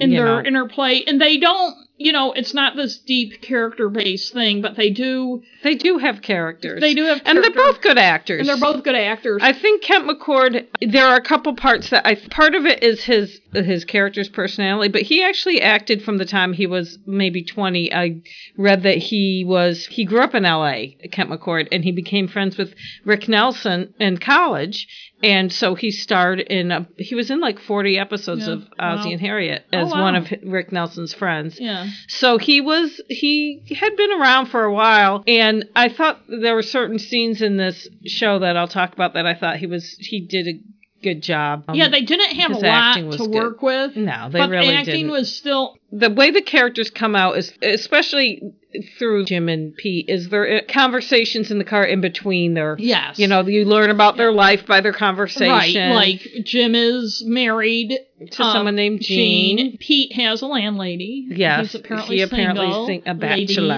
ladies. So let's get into it. I want to say first the opening with the music and the dispatcher saying "One Adam 12, one Adam Oh my 12." god. it's so familiar. Oh, I know. I, I wrote the same thing. Ha ha, so familiar. Yeah, So- and I haven't watched it in decades. And the director of this episode was Oscar Rudolph, who directed Ooh. many Brady Bunch Yes, he episodes. did. It says right at the beginning, you know, it's a Jack Webb. So, Yeah, and Jack- Jack Webb had, did a lot of stuff. He was a very around- busy man. And it starts, as we said, with the morning roll call. Mac, their sergeant, And there was a black, there was one black guy. And you know, w- L.A. If you know anything about the history of L.A. police, Mm-hmm. um, there's some issues, racial issues. There. Yes, but Um, there is one black guy, and they, this is another show that peppers, and I think this is happening more in the late '60s, early '70s. Peppers minorities Yeah. in a little, you know, very cautiously. But at and I'm least not they're- saying, oh, it's so great for No, racial they're trying equity, though, but- you know. But it is funny, you know. They they show the captain talking to them, and then they show the view from the podium of all the guys, and it's just all men in their uniforms, with their just- little military. and, haircuts like, when you all the watch time. cop and shows the one from that black guy there time- in the front row. cop shows from that time there were very rarely women if they were they were not patrol and they would wear u- their uniforms would be skirts Yeah, like like meter maid kind of yeah uniforms. that's where- anyway so And so it starts with the obligatory joke gift to the yes, SARS. because and it- we know it's Christmas Eve because he tells them, you know, this is Christmas Eve, blah blah blah. There's gonna be a lot of pickpockets and drunks and all this shit, you know. because that's how you celebrate Christmas. and he in tells LA. them to get the bags of toys on their way. Oh, but before, yes, Before that, Reed gives him the present from all the guys they got together, and they got him a black tie, just like the one he's Yes, wearing, or with his navy blue uniform, or like a whatever it uniform is, tie. yes. And so there's Ha, a, ha, kind of that ha. stiff humor, that stiff That Jack male Webb humor. humor. And then they have the they have the Adam Twelve theme song, but then it's like deck the hall, like it goes. Yeah, morphs go, into yeah, I Deck know the that was Halls. kind of Yeah. cute. And then Reed, they're in the car, and Reed saying he can't get with it, he can't get with Christmas. He bought some real out of sight lingerie, and then Pete says, "Well, what did he get for Gene?" Yeah, but then he has to get mistletoe, and so that's a little theme that's going to run through the thing. they're trying to that stop he somewhere to promised get mistletoe. Jean he'd get her some mistletoe. And Pete mentions that he has to get his landlady Mm, Yes. something, which is never mentioned again, but I think that's to remind viewers that He doesn't really have a family. he doesn't He's have just bachelor. anyone. And then they get a call. It's a two eleven. Yeah, that's a oh 211. And we'll remember that when we do Starsky and no! Hutch. Yeah, I know. I noticed that on Starsky. And it's Hutch, too. the Santa at the New Hope You know what Rescue. is funny is both both Pete, Jim, and Pete, and Ken. What was Starsky? Starsky and Hutch. Just say Starsky, Starsky and Hutch. and Hutch. They were patrolling right around the same. Well, like Area. towards the end, Yeah. they were. I know. Isn't that interesting? Yes. Anyway. And the Santa at the New Hope Rescue Mission, an old wino hit him over the head. yes, and the guy that plays the Santa is J. Pat O'Malley, who you would recognize. Yes, he and plays- he seems a little drunk himself, Yes, if you and- ask well, me. But he and plays Santa- drunks a lot. He plays drums, and there's some helpful Uh. I know guy. that guy is really bystander inserting who's himself gonna- into the. I know, and if this was a different show, it's like this guy would have been the suspect. I know. because So he really inserts himself. yes, this guy. So it's this guy with a hat and glasses. Right, and Santa says, "What kind of fink would slug Santa Claus on Christmas Eve?" And um, it turns out the wino is wearing a black beret, a like winos do, raspberry beret. and hit him with a pipe. Was it the kind you find in a secondhand store? No.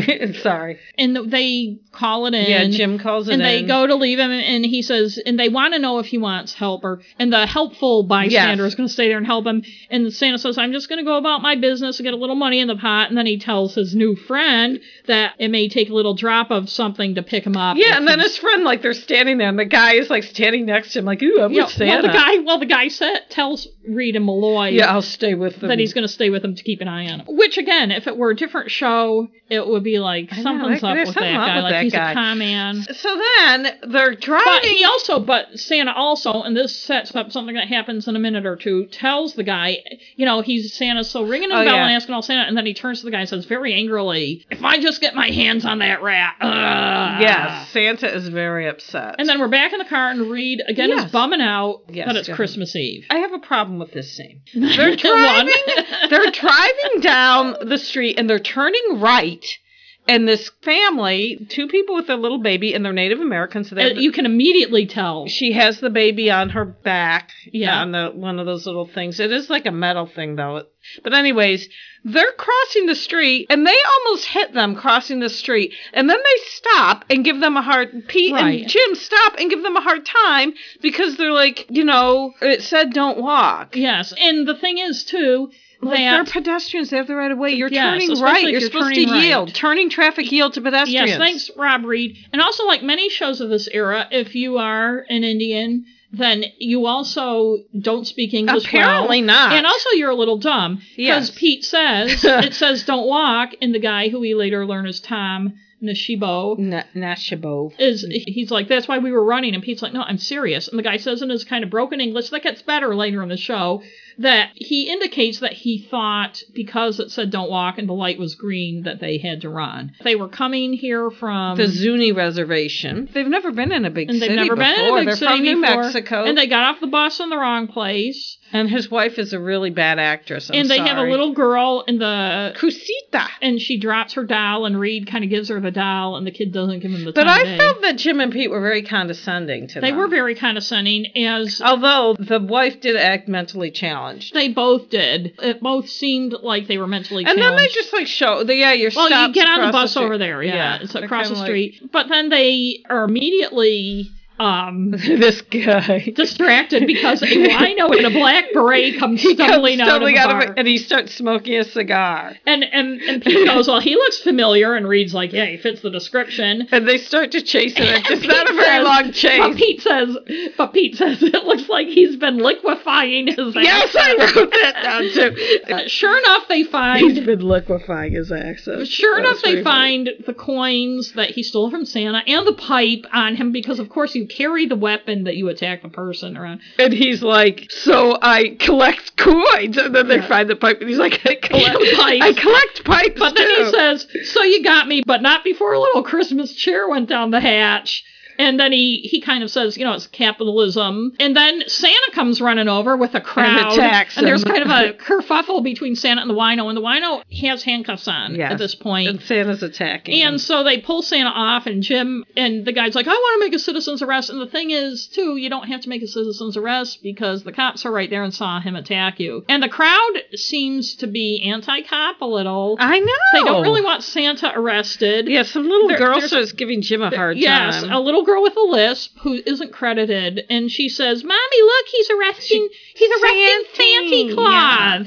And Reed's like, uh, "You want some candy, little girl?" She goes, Not from someone who arrested Santa Claus. I like Reed's acting in this because he's kind of like doesn't know what to do. He doesn't. He does a good job, and, And he And then goes- Pete just is looking. And he's at him like, she, he's not Santa, and you can feel everybody go like, oh, because God forbid you say Santa isn't Santa. And but then he said he's one of Santa's helpers who got in a little trouble. And then, but then Santa goes, what kind of a freak would arrest Santa Claus on Christmas Eve? And the crowd is very disgruntled. Yes, the crowd is all like murmuring and like And- watching it, and- but they're just all like standing there, like really close, like oh, like all crammed looking. together. It's a yeah. it's a multiracial crowd. yes, it is And I just want to say, muttering among themselves. in the realism, Robert Reed, in the spirit of Robert Reed here, that normally they wouldn't put two people who have been in a fight with each other in the same cruiser. Yes. What they would do is they'd call for backup. Yes. uh, Oh, And have somebody else take. Although they did put, I noticed they did not put them both in the back seat. no, one of them, Reed sat in the back seat Santa with the sat in the lineup. front. And they drive off, and then obviously they've dropped them off because they're back in the car again. Yes. And and again, Reed is bumming out. You know, geez, I arrested Santa Claus on Christmas Eve. well, you know, And Pete's like, well, he didn't give us a choice. No shit. And also, like, he's a fucking drunk asshole that was attacking I know another he drunk wasn't asshole. really. I wanted to say to I Reed, would've he's said- not really Well, the Santa girl's Claus. mother should have like backed Reed up a little bit. I She know. just stood there like, oh, I know, and he's not really. Even if Santa Claus did exist, which spoiler alert, people, he doesn't exist. For those of you who don't know. oh, But obviously, if he did, this guy wasn't him. He's not going to be some drunk in some seedy part of LA Well- ringing a bell on Christmas Eve because he's got his toys and shit. but anyway, they're, so they're, they're talking, focused- and then they see a flower shop, so they're gonna stop. So, because they still have to go to that fucking mistletoe, but then a call comes in, traffic accident. an ambulance call. So they go, and there's a car on its side, but then the Cadillac next to it has no damage I whatsoever. know. There's a person laying with a sheet over him already. Just laying there with a sheet over him and some Christmas presents scattered Yes. around. And Foster Brooks, who I guess you'd have to be our age or older to know, he was a actor who played nothing but drunks. Yes, On I every think that's single show. exactly- And so he's there. he was very good at it though. Yes, maybe he was a drunk. He was And- convincing as a drunk. And it- so he's there, kind of in a wavering there next to the He Cadillac. won't take a field test. Pete wants to see his license, and Foster Brooks says, "I didn't." And I, his name is Mister Selfridge. Kind Yes. of thing. I didn't see the stop sign, and Pete's like, "Well, I'm going to give you a s- field sobriety test," and he's like, "I'm not drunk. I went to the office Christmas party and just had a couple." You know how you have to do with your employees. Yes. And he's not going to take the test. And Pete says, Well, you know, you can get arrested and lose your license for that or whatever. And he goes, Well, I'm going to let my lawyer handle it. You know, You how, know how it is. And Pete says, No, I, don't, know, how it is. And neither does he. And then it and then And it he shows indicates the, that- that- the corpse under the sheet with ta-da! And Jim sees the gifts strewn in the street. and he's picking them yeah, up. and Pete puts the guy in the car. And I just want to say, okay, obviously, okay, it's 1968, so all cars didn't come with seatbelts. And the guy obviously wasn't wearing a seatbelt since his car's on its side and he's on the ground, unless somebody pulled him out of it possibly or well, I something. wondered if they. but did also, the presents scattered on the ground is kind of. that. well, come on. They have to show. Pete calls in a code twenty, whatever that is. I don't know. Jim comes over. He has a gift in his hand. They show the card where, you know, Yeah. there's gifts for, for his kids and wife, whatever. He says the victim had a wife and kids. And then And then Pete the music glares at plays. the drunk guy, but he's passed out. so he Yes, doesn't and care. then they Reed show the guy says- in the suit, like, ugh. I know, and then Reed says, sometimes I think the Christmas spirit is alcohol. And yes, it's he laments. like, oh, yeah. I know the feeling, Jim. Yeah. So back at the station They get a call about a shoplifter. for, at Summers' department store. yes, and they go in, and Jason Lamb, the security. Yes. Hmm, yes, the security. It's interesting that we know his name. I don't know. I felt like it was supposed to be significant. Lamb, like lion and lamb lie Oh, down together oh, at whatever. Christmas, blah, blah, blah. Maybe. But we have a stereotype of the 1960s, early 70s Hippie. TV show that goes across sitcoms and drama the pregnant, lethargic hippie girl. Yes. The thing that bugged me is he talks about her to the cops like she's Like, she not wasn't even, there. And it's like, it was like she wanted to be caught. And Pete, for some reason, in a Robert Reed moment, makes it clear to the girl, Sandy. Sandy Quillen Sandy. that they didn't arrest her. Jason Lamb did, and they're just going to be transporting her. But she says, and, she and she's like, admits- just as long as it sticks. Well, he also implies that she's on drugs. The Jason Lamb. does, guy. and she's she's- like, I'm not. I was never on the heart. And she says, I had two kids and one on the way, and at least if I can get myself arrested, my kids will be taken care of. And Reed's like, Where's the father? Um, and she says, Rick. Rick. he's my guy. We thought life would be one big trip. Free love and freakouts forever. But then the kids came and the party was over.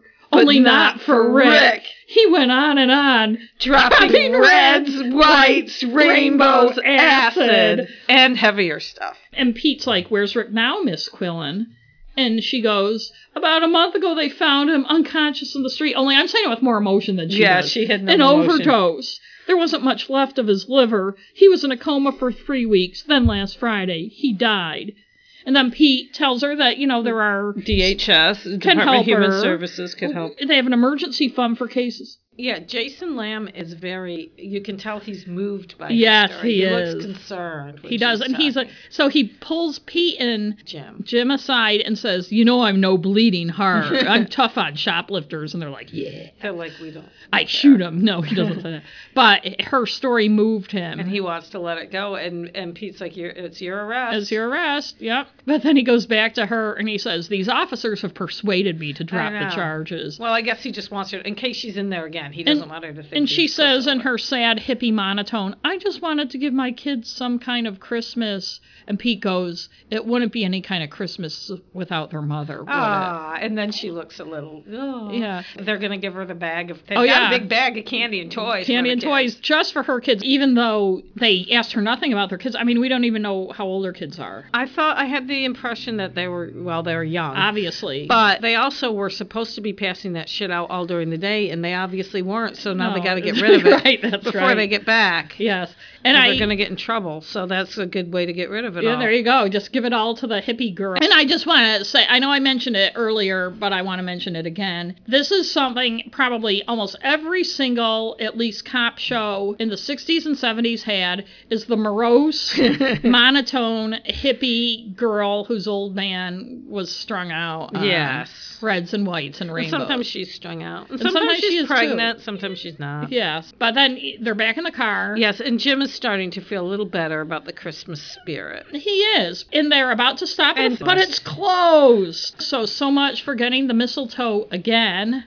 Well, he Damn it. got her some lingerie, so. He did, but you need the mistletoe to Get the jumpstart lingerie. the whole Yeah, thing. that's true. Now it's night, so they must work a really long shift. And they're Yeah. driving, and they see the this cross glowing, and it, we learned in our research that it's part of the old Pilgrimage Theater in Yes. L.A. That was the Sampa Theater. Now it's called the John Ford Anson Theater, but it's an amphitheater that a woman in the 1920s built, and it had largely religious shows and stuff Thus the cross. just a little nod to Christmas. Pete says, It sure stands out on a night like this, doesn't it? And then Jim says, Like a beacon. Mm. Yeah, and then they see a fire. And my first thought is, Body burning. There's a body burning. Oh, see, I didn't think. And they go to investigate the fire. and who's there? It's the wandering Indian. And they wake up. when Mr. Nashabu Nashibo? Nashibo? Nashibo? Tom. Tom, that's his first name.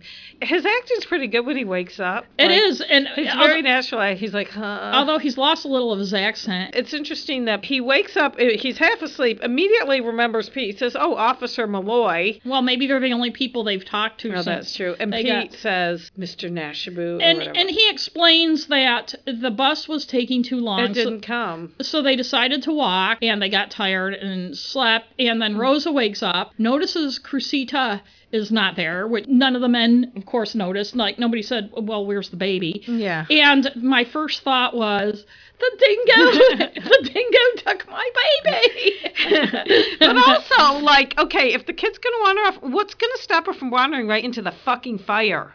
I know. But anyways, 'cause But they're like, anyway, "You but can't she didn't wander into the fire, and she's only 18 months old. We find out. Yes, and they make Rosa stay near the fire in case in the, case kid the, comes little girl back. comes back. And also, Tom says, and he may just be saying this to make himself look better, but they've only been asleep for 10 or 15 minutes, so she can't have gotten can't far. far.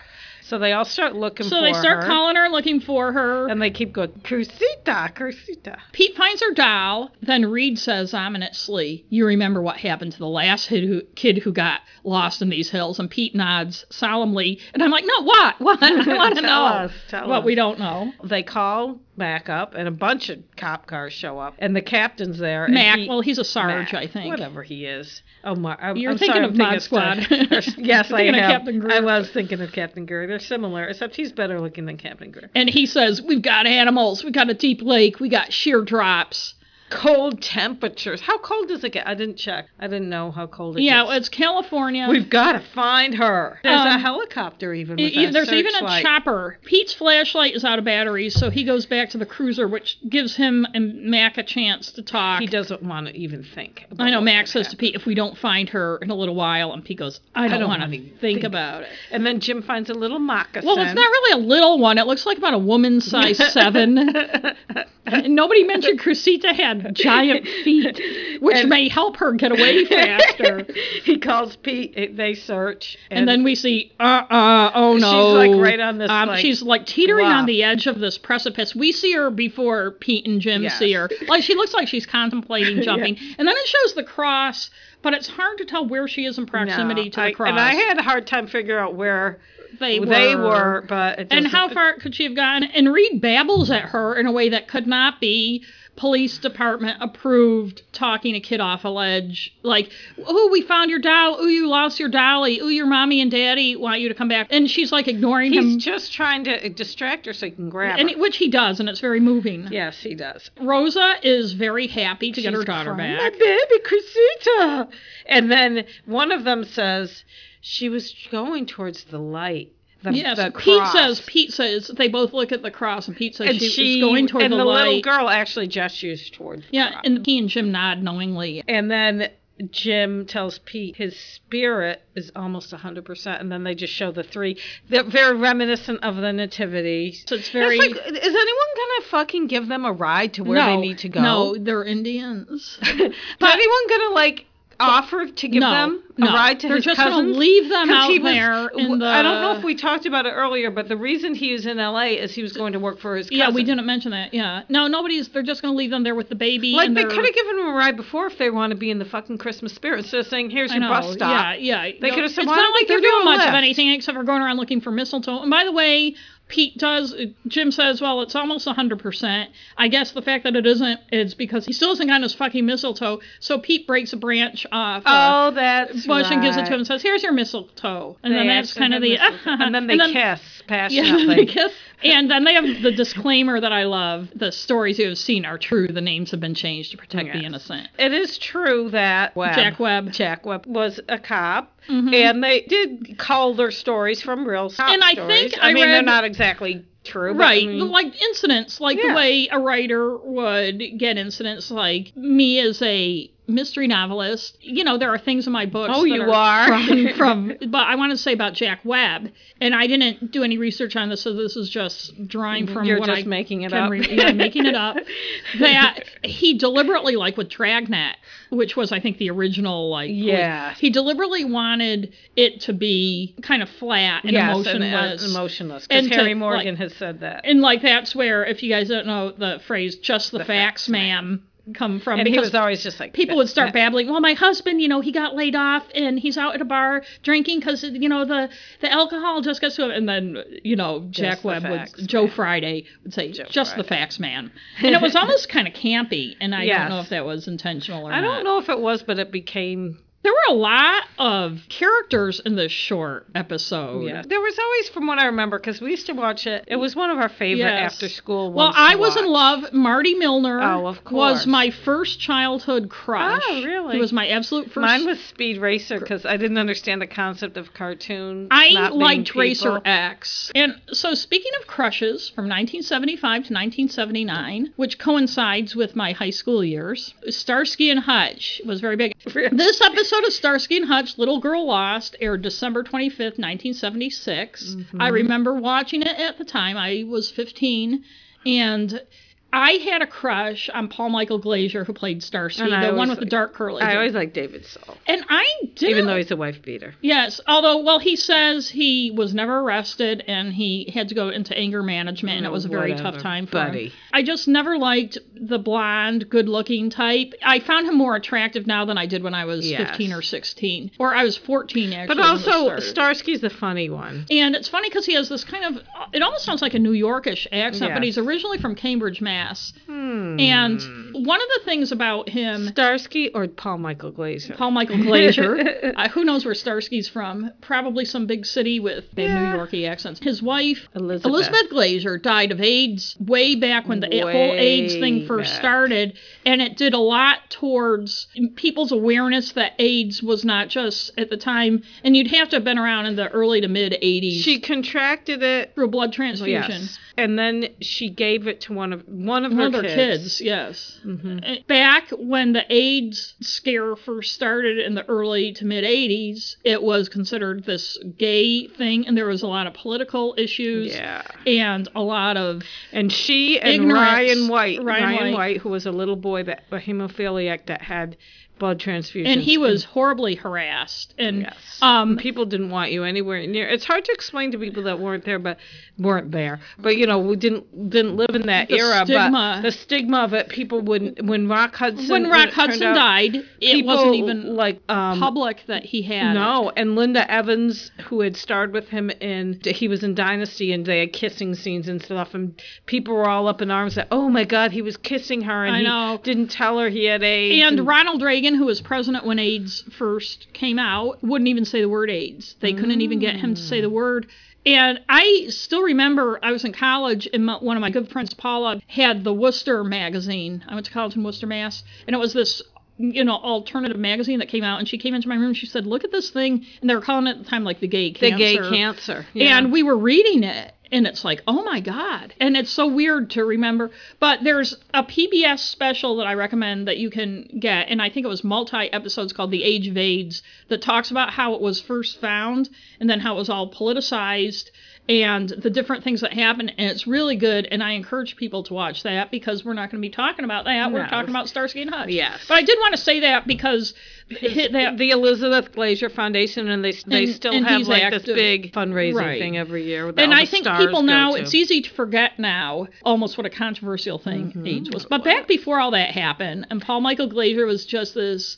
I guess I Cute found him. guy. Now he's. I guess I still find him kind of attractive, but he's not like Marty Milner. I look at and I say, yeah, I'd, I, yeah, I'd still have a crush on him now. Paul Michael Glazier, I kind of like his personality, but it looks go. Uh, I'm- he's not my type. The, Remember um, he, he had that sweater. They show it in the they- opening yeah, credits. with the big kind of like the with- Big Lebowski sweater. Yes, yeah. Before the Big Lebowski ever wore. And this was directed by Earl Bellamy, who was also involved with the Mod Squad. Ooh, yes. Which which was earlier, a little earlier. Also, um, and Aaron Spelling is the director. Yeah, is so there the are some- executive producer. so who there are also some produced similar- The Mod Squad. right. So there are some similar elements in And the general. storyline is very similar. The storyline is similar to a Mod Squad episode that was in the fifth season called Christie. that since we're Oh, going to do the Mod interesting. Squad, And Christy McNichol. we is can in talk. this one. Yes, there are so many. It's like that Lincoln Johnson presidents thing, all the parallels. Yeah. But a lot of other shows, like even Adam 12, the theme song and starting come on, and I'm like, oh yeah, and it's just so Yes. evocative. I have to say, the music for this theme song did nothing for me. It don't evoked no. But I did remember the montage at the beginning. Yes. Like they're beating people up all the And time. sliding over, and they do those- uh, chasing things. foot chases where they slide over the hoods of cars and, Yes. and like jump on things they don't need to. The Mod Squad does that too. Yeah. Like they'll And I also want to say the guest star in this show, Christy McNichol, she was at 14 at the time, but she plays a, a kid that's like 12. 12. A very good little actor, but she, I can't believe this, but she retired from acting almost 20. 1995 was her 1990 last. No, thing. it said 1998. She did some 98, voiceovers, uh, yeah. But she was. Long time. and she was somebody we identified with. She was the exact same age as I was, Mm-hmm. and she was one of those kids. And I can see why she burned out, and she had some mental health issues. she was and in lots of stuff. stuff. I- Her most famous role was as Buddy, the youngest daughter. well, when in the she, show. but no, no, I Family. would say Empty Nest was her most famous. Remember her and Dinah Manoff? no, That was a pr- yes. It was. a- I kind of it was remember out for Empty years. Nest. You were probably in college. I I It was a probably. fairly popular show. but in this, the opening scene screams tomboy, which I Yes. hate that label, as we Yes. know. Why label?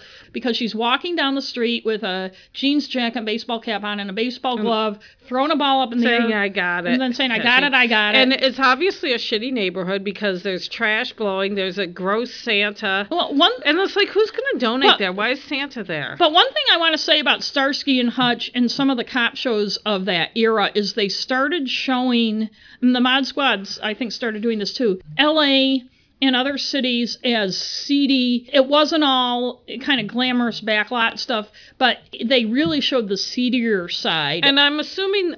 I don't know if that was a backlot, but like we talked about a little with Adam 12, they filmed on location. Or did we? We but they did filmed talk on about it, yeah. location a lot, which w- wasn't. um, Was something new. Was something new. And Starsky and Hutch seems to. I think this one might not be. It might be on a backlot, but they're chase scenes. and Right, stuff. but they don't go through any big effort to glamorize the No. city, and they show that they have, you know, there's a lot of seedy. There's like characters. drunks passed out. So she's walking down the street and she's got her baseball cap and her Yeah. glove and she's throwing the ball up and down. Going and she goes into She this goes into a market, store. this little market. Yeah, because she goes by a Santa on the street. uh, Yeah, he's ringing a bell. Similar to the one in Adam. And it's 12. like, who's going to donate though? And then it shows Starsky and Hutch in the car, and Starsky's kind of begging Hutch uh, to tell him wants what to know his. what's he getting him for a gift. And, And I- I'm like, isn't he Jewish? But maybe he still likes. Maybe he's one of those people that isn't tied down, but he just likes to get He's presents. a secular Jew. And Hutch is being cynical. He he calls it euphoric that sentimentalism. phony wave of euphoric sentiment. And he gets tired of people wishing him Merry And Hutch makes Christmas fun of one him. for one week a year, and the rest of the year they don't. And give a I shit feel about it. like you know people say stuff like that, and I, as I've said many times, I work in retail, and I tell people have a good day and stuff like that. And I get kind of irritated when I hear people say stuff like, "Oh, someone's saying that and they don't mean it," and it's like I mean it. there's nothing wrong. Don't tell me I don't mean. Maybe you don't mean it. Maybe you're a dick, but There's- maybe I'm nice. There's you really know? nothing wrong putting a little bit of pleasantness into people's life, and I know that may sound funny coming out of me, m-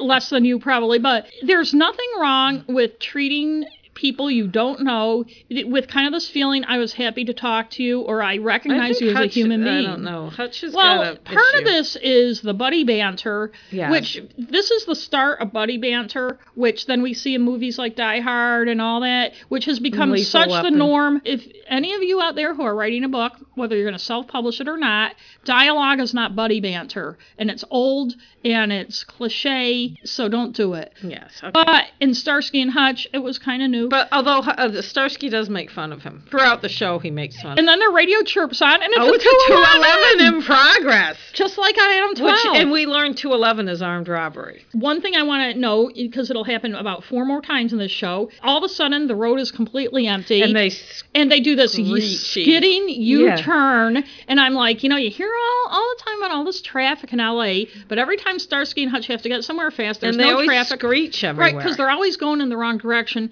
It's a Ford Grand Torino, and I think people will remember that car as much as anything else I about know. the show. That's what I remembered about it. Uh-huh. When they get to the store, It's there's a a, very crummy store. and there's a bunch of looky loos like s- outside the store looking in. very similar to the crowd when Pete and Jim arrested Santa. Yes. The clerk is Storekeeper. the storekeeper or who's whatever. played by Lou Cutel, and he's kind of a character actor that was in everything, bald guy. right, and he's kind of a unpleasant looking fellow. Yes. And he has little Christy McNichol trapped in a phone booth. One of those old fashioned wooden, Wooden phone indoor booths phone with the booths. accordion kind of door. Uh, Well, first of all, Hutch is incredulous. He's like, this is an armed robbery. well, and he's telling Christy, not like Hutch. The storekeeper's telling Christy, "You're going to jail." yes. And uh, Starsky and Hutch are very unsure of what to do. The shopkeeper says to them, She has been ripping me off and a bunch of other shopkeepers off for months, Mm-hmm. and I'm sick of it. And she's very combative. Hutch is like, Let me take. Oh, no. Hutch tries to talk to her, and, And then she's she goes, like- stick it in your ear. Yeah. And she sticks her tongue out at him and closes the phone booth door. And, and Hutch's hand gets a little stuck. And Well, he- those doors, they hurt. yeah. Starsky- And, and she sticks her tongue out. And Starsky's like, hey, do that again. And she does it again. And, go, and she had been eating candy or something. And he goes, oh, you have a coated tongue. And it's either black plague or you're a licorice thief or something like that. black licorice. He jokes, and somehow Felt she through- suddenly just like goes out. Yes, with I them. felt like throughout this show, she had more rapport with Starsky, and yet the whole moving pseudo dad theme that's going I to know, it was arise weird. is Hutch. They take her out. There's another disgruntled crowd, just like the Santa Yeah, they're one. all watching them. and somebody even mutters something like, uh, "They're yeah, why are they doing that?" or something, you know. And she gets away from them and starts running. But they get her. And they they- trap her between them at the car, and they they stick her in the car, and she calls Starsky a turkey. Yeah. I, and I never understood that insult, but that was a very common thing to call someone in the seventies, and I Yeah, don't know and the I origin never- of it. yeah. Sometimes they call people a jive turkey. I think Christy McNichol does a great job in this role, and her Oh, Yes. acting is really good. She's but a very she's good actor. But she's another TV cliche of this era: the smartass street kid who's really just trying to get by. Yeah. And I also want to put out this is my Robert Reed moment. She's wearing a fake Mets shirt, but her jacket has a Cubs logo. And nobody, especially back then, would be a Mets and a Cubs fan at the same she time. probably got those at the thrift store, Oh, okay. and they had pro teams on them, and she's All right. a baseball. Okay, fan. I'll I'll go along with that. And so they say, "Where do you live?" And she brings them to the sleazy It's a motel. scuzzy hotel, and there's like a concierge. I call him a concierge. yeah, I just call him the desk clerk, but he's obviously you can tell just by looking at him He's sketchy. gross. And she says she lives there with her dad. And right, and they go into the apartment and there's booze bottles around All and over. nothing in the fridge. He's And like, they exchange knowing looks. because there's nothing in the fridge, and she claims her dad's out looking for work. And her mitt says Both Molly, and uh, Pete, on and it. she tells him to call her Pete. and he goes, "Which do you want to be?" And I'm like, "Hmm."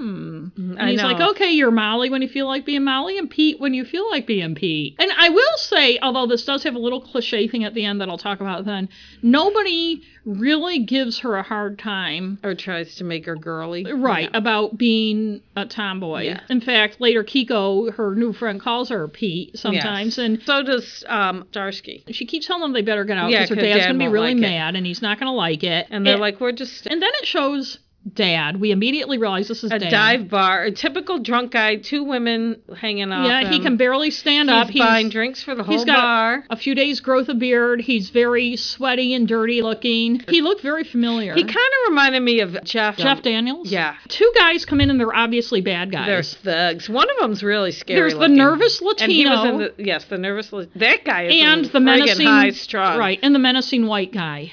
The menacing white guy was actually in the Boston Strangler. I looked up him on IMDb. The dark guy was was so friggin' Very nervous. Yes, a very nervous. And they've been looking for Nick, Molly's father. and they're like, you've been out for two months. Yeah, so he's been out of prison. So but where he's are like the stones? But he's like, I've got responsibilities. You know, I've got my little daughter. I got her out of foster care as soon as I got out. And you they- should see her. She's so cute. and they're And- just like, we don't give a and shit. yeah. he's acting a little like nervous and very jokey. nervous. He's one of those ineffectual drunk losers. And it turns out the three of them did a jewelry store heist. No, it was just a, a robbery. heist. Well, they stole four diamonds. Yeah, it was a robbery. and he's already fenced the little tiny one because he needed Just some the walking around itty-bitty money.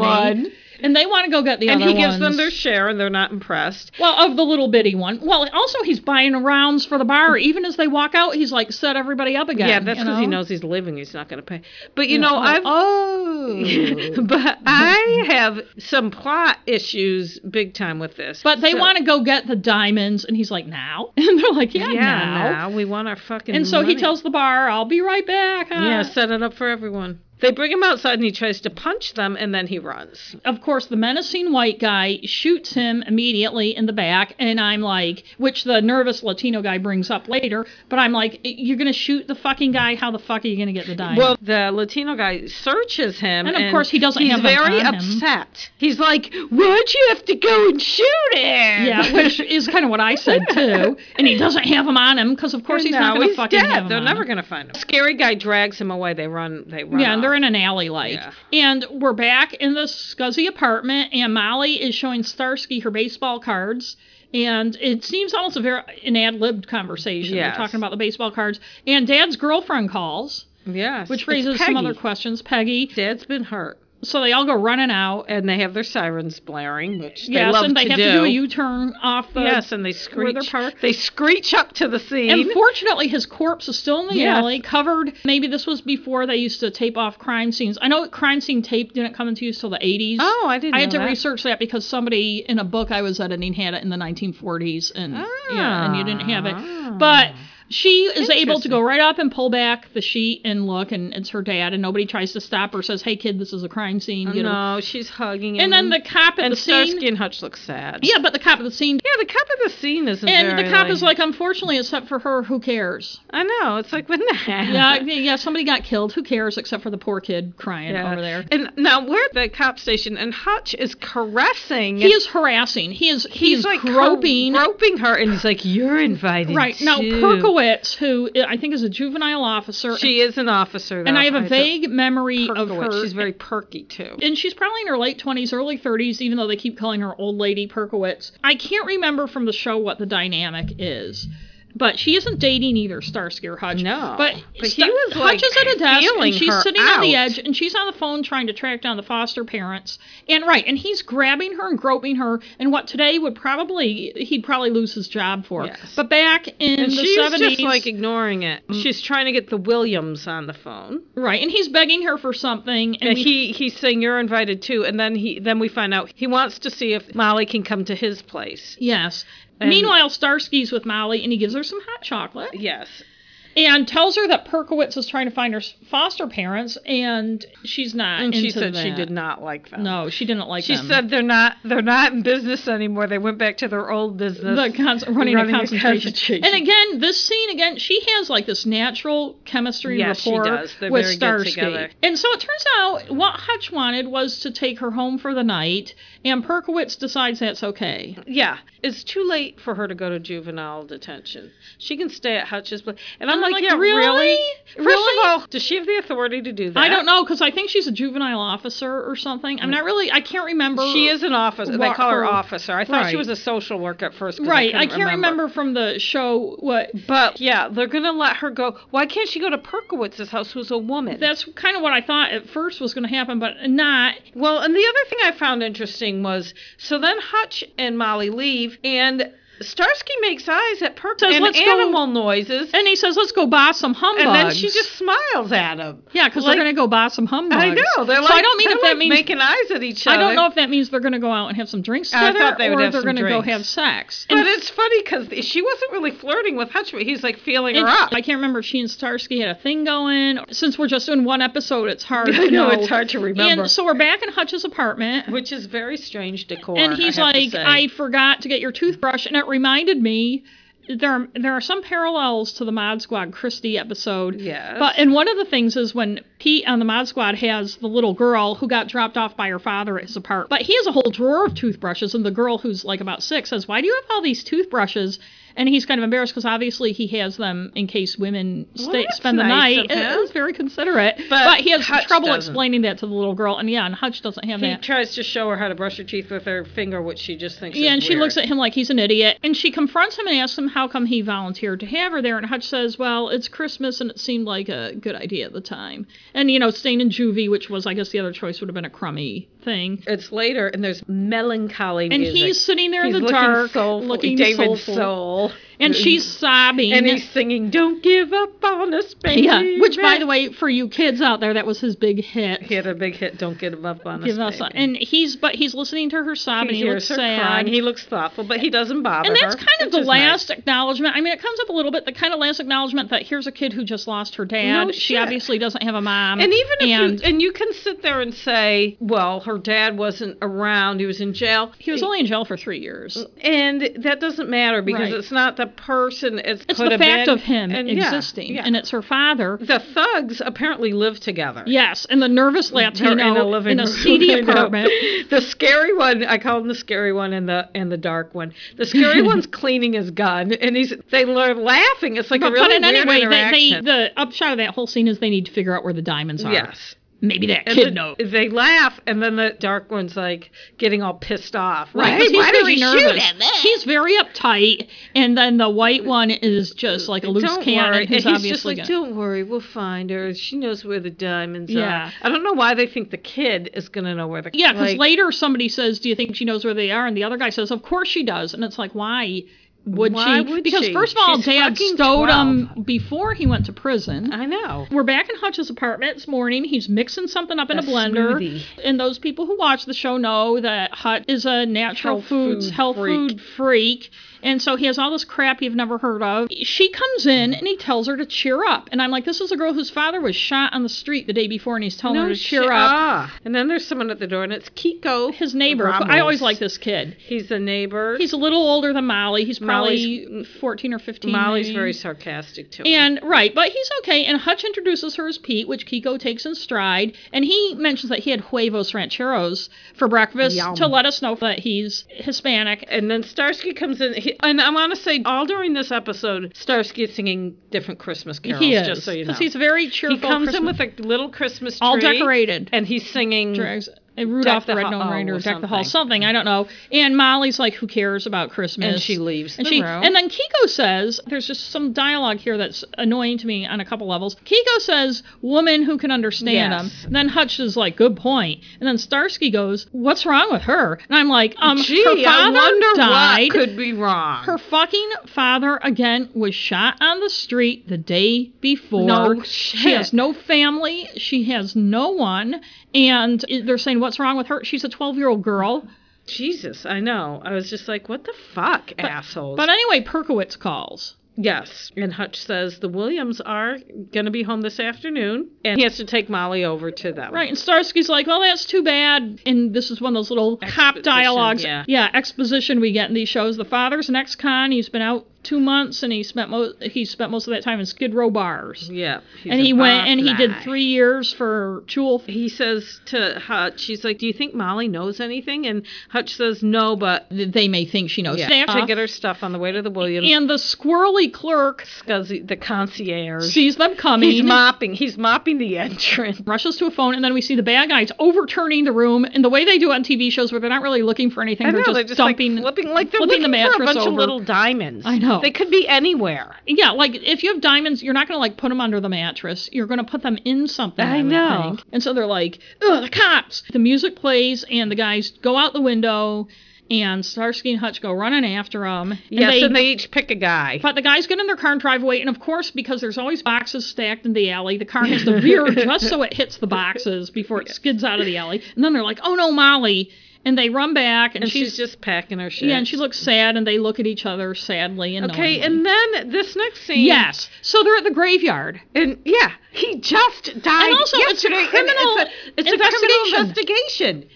And, and yeah, They're and at she's a like, cemetery, and she's, she's like, like, "Oh, I should should've have brought some flowers or something." Like, what the fuck? And also, I don't know what they're trying to establish. It's a very short scene, but whatever feeling or whatever they're trying to establish, it seems they could have done it some other way. It didn't make any sense. because it's been why a day. are they at a cemetery? He's Yeah. not going to be buried yet. But then they're in this nice neighborhood. Maybe it's like, okay, so she's saying goodbye to her dad and they're bringing her to the I don't Williams. Maybe that's know. what the That scene. was I always find these shows in California, which most TV shows, at least back then, seem to be. The Christmases are, were always so weird I know, to us. they really are. you know, Santa and his sleigh on the green lawn Yes. and everything. And And it's nice house. But she doesn't want to get out of the car. Yeah, she wants to stay with Hutch, and, And he s- says, "You need a family." And Starsky's like, you can either g- stay here or you can go back to juvie. he says they won't allow it, and she says, "Who are they?" And he says, "You know who they are," Yeah, the man. which is true. You know when someone the- says they. And then won't. Starsky gives her some kind of surreptitiously gives her some money, and she's Yes. like, "What's this for?" And he goes, "Merry Christmas, kid." And you know, she's not very grateful. no, she isn't. She's But her just kinda like, father "Fuck just off." died.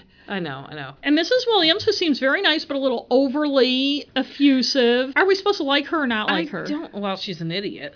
We find that out later. But she seems happy to see her. It's also very weird. I can't tell if she's sincere. Yes. Like if she's acting like that, and then she's going to beat the crap out of Right. her. But I think Molly kind of wants to live her own life Yes. and doesn't want to be even in this nice house. And Molly Well- calls Starsky and Hutch finks and traitors, and Mrs. Williams seems totally unaffected by she this. doesn't She's give a- just like, ah, ha, ha, ha. So they go back out to their car. And uh oh. but the thugs are parked Yes. right now. Do you think? that the- Yes. okay, the thugs almost ran Yes. them over. They almost ran them over with their car. Yes. Now Starsky and Hutch are not going to recognize the car that almost killed right them. there on this nice They're suburban sitting street. right there, Right there. in the fucking car. Yep. And Starsky and Hutch do not see them. Yes. And the white guy wants to grab her right then and there, go in the house and grab her, and the nervous Latino is like, no, patience is a virtue. Yes. Well, I'll come back the next day and I'll deal with it. The next day, he's going up to the door, and what he looks like is a thug in a priest costume. With a nice hat. It's a weird accent. It doesn't sound Hispanic. It sounds like an Irish, like the accent. He's well, maybe putting he's on. trying to do an Irish He's priest. trying to do some. yeah, and he tells Mrs. Williams eh, her father went to their gospel mission, and they're doing a Christmas pageant, and one of his last wishes was that Molly be in the Christmas And she pageant. invites him in the house, and then it switches to another scene. So I don't know if Molly's not there, and she invites him in to talk to him. I think Or if- or if Molly's there and Well, he's- again, this is another scene because it seems like Molly would have said this. Fucking, my dad wasn't in any. I know. but in any case, And we- also, wouldn't the Williams want to go watch her in the pageant? That's the other thing You I would had think. a problem with. Also invite Starsky and Hutch to the pageant. We're back in the police station. All the cops, all the guys. Oh, they have a jokey gift too, just for, like on for Adam Captain 12. Dobie, it's even jokier because it's a toilet and they're putting a ribbon around it. And it made me realize we don't see Captain Dobie, their boss, in this entire Yeah. episode. So he's played by Bernie Hamilton, and I don't know this for a fact, but it strikes me that this is one of the first times they've had a black guy playing in a supervisory role on a I cop would show. think so.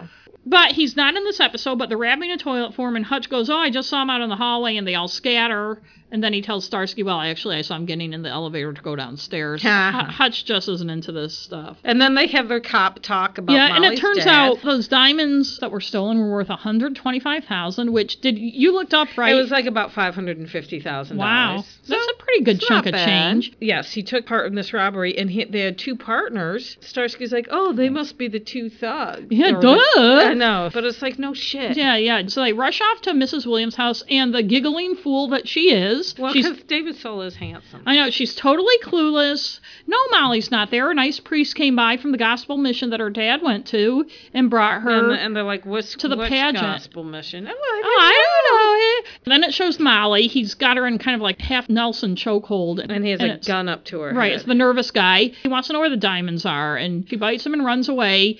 And she slips into a hole in the building. It's like but- a cellar window. and then doing what people do on TV shows, she's there like looking at him. And he he's- doesn't even see her. and he She's doesn't like even in see plain her. sight. He just like throws his Right, hands and up. where else would she have gone? Well, I guess she disappeared uh, into. and then thin he just air. gets in his car and drives away. Yeah, like he uh, gives up very easily. And then Starsky and Hutch are in their car, driving around looking for her. and they get a call. And it's funny. It looks like they're driving right in the neighborhood he is. And then they get a call, a call at Hutch's address. Yeah. And so they have to screech into a U turn on the empty street, And Molly and Kiko are in Hutch's apartment. watching TV. And as you know on TV, when people are watching TV, It's always a western. it's always a and Western. people are shooting. Right. And she's got dirt on her face, and they have to turn off the TV to get her attention. And they ask her if she knows where the diamonds are, and she's like, no. And she doesn't seem very traumatized. The guy held a freaking gun. I to know, her and she head. says she does, well, she's a tough kid. She says she doesn't know anything, and yeah. And even if um, she did know, she wouldn't tell him. But she doesn't know. And then Starsky mentions that the next day is Christmas Eve, and I'm like, hmm, at the beginning of the show they said it was two days until Christmas. So the time elements are all fucked up because that was two days before. And Starsky pressures Hutch into telling her they're going to go Christmas shopping, which Hutch doesn't want to do, but obviously they do, and the three of them are in the car. Don't they have to like be at work or anything? know. I don't know. No seatbelt. She's crammed in between them in the front Because seat. it's the 70s. They're trying to buy her a dress. Apparently, been they've trying gone to, buy her a free dress. dress. shop. Now, why would they think she would want a dress? They're like, well, what do you want? You must want a dress. Apparently, she doesn't. She wants to go to the Navy surplus. And she comes out, and there's kind of this funky, almost Huggy Bear kind of music. Well, it's because Starsky's making that noise with his mouth. Oh, yeah. He's going boom, boom, boom, boom. And so she's got a nice army jacket on. Yes, she does. And everybody's happy. And now we're back Except at for the bad guys. that bad guy's apartment. The scary thug says the pre-suit makes him nervous because he's still wearing Yeah, I the know. pre-suit. And and the nervous guy says, "Do you think the kid knows where the stones are?" And the and the scary white guy says, "She's got to know." And I'm like, "Why?" And he again is Why? cleaning his gum, which I don't know Yeah. how much he needs to. We're in the Ramos. It's a little bungalow. And Kiko Kiko's his mom, is, She's a really good cook. and she's also a good seamstress. She's at a sewing machine shortening And she's speaking Spanish. the whole time. pants um, for Chris for Molly. I keep wanting to call her Christy because it's Christy. Ma- And it bothers me that Molly says, "Oh, try them on," and she pulls them on over the pants she's wearing, and then wears them, and it's uh, it just bothers me. And after she leaves, Kiko says, and it's very poignant, says she hasn't got anyone, ma. And his then- mother answers in Spanish. But I, what I like is that they don't feel the need to translate it. Then we're at Hutch's, but Starsky is on the phone. Well- Captain Dobby is yelling at him. Dobby. I like Dobby. I know you do, but they're kind of worried that even if Molly doesn't know where the diamonds are, the bad guys may think she knows where Yes. the diamonds. Molly comes in. They send her back over to the To the Ramos, Ramos. house. She's upset, She's sad, and Hutch, for some reason, he leaves, and then he comes. and then he comes looks back and in. he and he kind of pets her head. Yeah, he's very touchy feely with Yeah. her. It kind of and she says, concerns me. and she says it's not fair that they kill my dad. And he says, he says, well, even if he was drunk, well, he didn't say drunk, but even if he had problems, you know, he loved you. And she goes, he just would have been drunk again. You've been more of a father to me than he ever was. and of course, Hutch is all you know. He's he's moved and also bummed He out. looks upset. And okay, this is a problem I have with this storyline. They let her walk back and forth. I mean, she's going out on the street by herself when these two thugs are trying to grab her. she goes out and she tells Kiko that she's going fishing, and he says, "But you don't have a pole."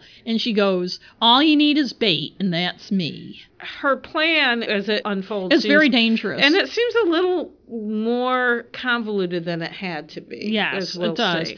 But now Starsky and Hutch are talking to their informant, Huggy Bear. Huggy Bear. And we didn't get enough of Huggy on this No, episode. he hasn't been on much. and just to clear up a misconception, he he was not a pimp. He was not a People pimp. get him confused with Rooster on no, Beretta. Oh, Brewster, that was his. He's He Keaton. knows the whole thing. Yeah, He knows- He says that Nick only fenced one diamond. He told the fence to let them know to leave a message at the Singapore Right. bar. As usual, Huggy does all Starsky and Hutch's work I know, for he them. does. And then Hutch gets mad because Starsky gives him some money and he's like, oh, don't tip the help. And I'm like, first of all, he's your paid informant and you do give him money. And second of all, don't tip the help. This guy's just done your fucking job for you. Fuck, the Singapore bar is right Half here. Oh a block from where Edwards got killed. God.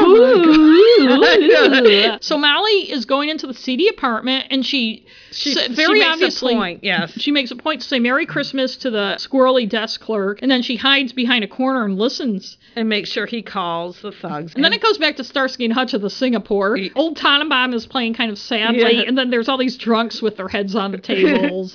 And the bartender tries to like attack him, and they, they That's me. handcuff him to a pipe. Like he's already handcuffed. He tells them the address, and they don't. Un- no, they just leave him cuffed. Then it shows Molly in her room and the bad sitting on the couch waiting, and sure enough, the bad guys bust in. and they grab her. And Starsky and Hutch are at the bad guy's apartment. Yes, they screech down the street, burst into the thug's place with their guns drawn, And no Now they're face back there. at Molly's place. The Latino Right, the one's nervous guy freaking is saying to her, out. He is fucking freaking. We got all kinds of ways to make little girls talk. And she says she'll show them where the diamonds are, but they have to drive her there, and it's out on Ocean, and we know that. That's Hutch's That's place. Hutch's so why place. didn't she just? Uh, never I mind. don't know. And then the bad guys arrive at Hutch's, and Kiko is sitting there in the hall, and I don't. I don't understand why she told him to wait at Hutch's, and I don't know why. Right. Well, because of what he's going to do next. But apparently she didn't say, I'm going to lure the bad guys here and you need to go call Hutch. So she goes, Go get the key, Kiko. I think Hutch has it. And he's like, Oh, okay. And he realizes she's signaling him to go call Hutch. When it would have been easier beforehand if she just said, Look, I'm going to come back here with the bad guys. When you see me with them, call Hutch. And she tells him that the diamonds are in the ice cube trays. If I were her, I would have said, I know the diamonds are in this apartment somewhere, but I don't know where I know. because it would have taken them longer to look. That's It doesn't take very long to look an ice cube trace. Yeah, but maybe they thought they had to melt the ice, and because they're Well, they- because it's they, are an- diamonds, they're clear. They're like Mm, that they wouldn't okay. show up. All right, I'll buy that. But the dispatcher patches Kiko into Starsky and Yes, Hutch's it's an car. emergency call from, and then of course they screech. They have Yes, to they have to do screech. another skitty And they- new they- turn. Now, why do they have their sirens blaring? I don't know. And the psycho nervous guy says, He's freaking out again. "I warn you not to play games." to Molly, he freaks out about everything. I know. And so he grabs her, and they decide they're going to take her somewhere else. And you go and you see Kiko letting the air out of their tires. Yes. And the psycho white guy goes, "There's that kid!" like in case we didn't notice. He's like the tires flat. Yeah. And so, they, start, running, with, her, Molly. and Starsky and Hutch screech Now, up. what I didn't get is how did they run with her? Like, couldn't she have made herself dead weight, or they weren't carrying her? She was running You don't too. see much of that. Yeah, I was- And fortunately, this chase is mercifully yes. because we've seen enough fucking chases. Oh, and that, again, they split up. Hutch gets the scary one, and Molly. and the nervous guy is about to shoot Hutch, and Molly goes, "You want the diamonds here?" And she throws her baseball And that glove, seems like they hit him in and the it crotch. hits. Hutch is able to attack him, and they've got the bad guys. and then the real cops come. And Hutch says to Molly, "That was a really good stall," and Molly says, "It wasn't a stall." And sure should've- enough, the, the diamonds are are inside her mitt. and it's similar to the Mod Squad. Yes. Spoiler alert: Where the- the the money, the missing. I think it was money, but it may yes, have been it was in that jewels. kid's teddy it bear. was in I her saw that one. I right remember stuffed that one. animal. Yeah, she says they were my dad's. The only thing he had left, and Hutch says, "You saved my You life." saved my life. And Starsky says that's what happens when people um, get carried away with euphoric sentimentality. Yes, he, he mentions euphoric sentimentalism like a million well, times. he throws it back in Hutch's face but every chance now he gets. my question is this. What the fuck was her father's problem? Why couldn't he have just said, "Okay, let's go fence these diamonds and we'll all split the money"? He had Two the fucking reasons. diamonds. T- Uh, Three reasons: he was greedy and wanted them all for He didn't himself. seem greedy though. he was an idiot, a Well, drunken but- idiot, yes. and there would have been no plot. Now we're back at the Ramos house. Where It's- apparently and changing gifts. Hutch has been given an ant farm by Starsky Yes. and a Venus flytrap by Yes. Kiko. Yes. So Kiko hands Molly a box. Kiko says, "Here, this is for you." I think it's from Kiko's mother. Ah. And Molly Oh. yes, and she opens can't it. talk. She just is like smiling in the background. because she doesn't speak English. And Molly opens it, and it's a dress. It's this plaid. ugly plaid It's dress. very ugly. And Kiko goes, "Kind of yucky, huh?" And she goes, "Oh, maybe I'll go try it on." And then she leaves, and that's weird because she never comes back. Yes. Well, we're only thongs there take for another her. No, couple I'm just minutes. kidding. I know. And Perkowitz is there too. Perkowitz says to Kiko, Hey, if this all works out and your mother can adopt Molly, how will it feel to have a sister? And Kiko says, Well, I really wanted a brother, but you know, Pete is close enough. Yeah, she's close Yeah, enough. Yeah. And then Hutch has got a gift for Starsky. A tree has been planted in his name at some park near the horseshoe pitch, and everyone laughs, so it must be some kind of joke that has to do with. Well, I think the joke is more that a tree was planted in his name and just that it's near the horseshoe pitch is just for us to realize it's in a park somewhere. I don't know. I think the thing Oh. Well, is what's that wrong poor with it? Starsky really wanted a gift. Oh, I. He get it. really wanted a But gift. what's wrong with the tree being planted in your Well, name? I think like Starsky that. wanted something. Don't you know people that if you had a tree planted in their Yeah. name for Christmas, they'd n- maybe not to your face, but behind your back, be bitching to other people. Yeah. All you got them was a fucking tree planted in their name Maybe. instead of getting them something. Yeah, I guess. So. Yeah, I didn't get okay. it. But my ex-husband always used to give me like the. Um, well, you weren't Starsky and he wasn't I wasn't. Hutch. You didn't let me finish that heifer project. But Very it was nice. obvious throughout the show that Starsky wanted a present from Hutch. Oh, I and get so it. Hutch finally gives him a present, but it's not the kind of present. Because Okay. Starsky was like, oh, I know you got me that sweater I wanted. Oh, I get it. Okay. Yeah. But back to the dress thing. One issue I've had on TV shows from the beginning of time, and they're still doing it, From the beginning is of whenever, time.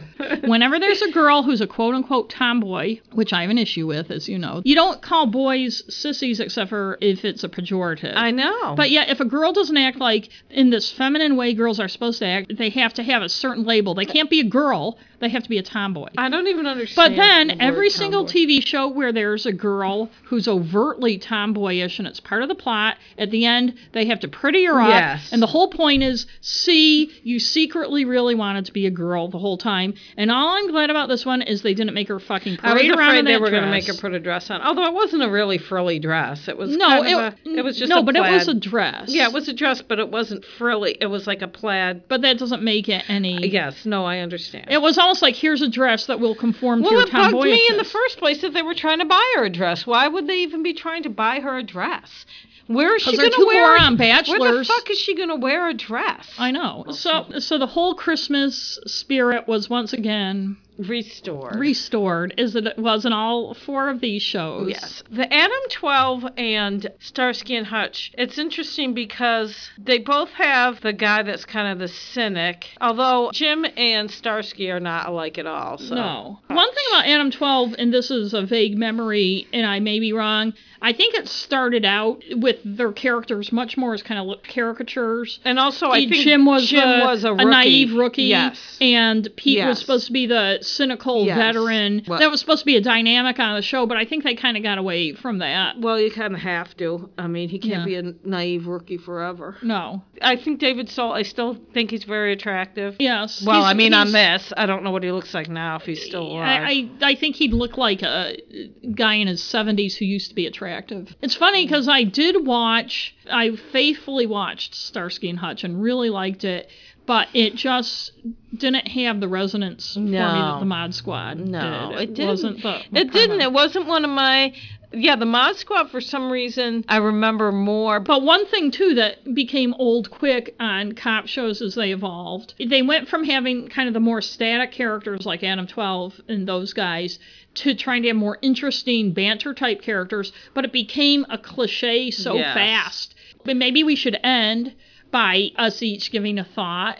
And this is off the top of my head so, of what Okay. the true meaning of Christmas is going to be, because all these shows were like, "Ooh, that's the true meaning of yes, Christmas." that's true. My feeling is if, if you really think it means something, then you shouldn't give a shit whether people say happy holidays or Merry Christmas, because I don't think Jesus, the person whose birthday is being celebrated, would have given a shit. I think Jesus loved everybody, was tolerant of everybody, Yes, he was. cared about everybody, and wanted everybody to feel good for who they were. I agree. And these shows, I think, all in different ways almost kind of support that. So maybe the real meaning isn't whether everybody buys into this or whether your fucking kid believes in Santa Claus or not. Sorry, I had to get that in there. That's my That's- thought. My feeling of Christmas is people like to say peace on earth, goodwill toward men. Well, that's in the song. If people actually believe that, Right. we would try to work towards that. And that is not by being more religious or forcing people to, to join your religion. It would be by accepting everybody, no matter what they believed, and just trying to make the world more peaceful and not That's right. fucking kill each other. With that said, I want to wish everybody a happy New year. 2018. We'll see you in 2018. Maybe it'll be better than 2017. How could it be? I don't know. Bye, Bye, everybody. And thanks for listening. On a TV. Are you going to really have the story of the thing? Maybe I will, maybe I won't. Why It seems wouldn't kind I? of bitter. I don't know. Why are you getting pissed at someone Because for telling you to have a good day? You You're- can that's take a it or leave rhetorical it. question, right? I mean, when somebody when somebody says, um, "I'll pray for you if you're sick or something," I don't say, "I don't pray. I'm an atheist. Fuck you." I say, "Thank you."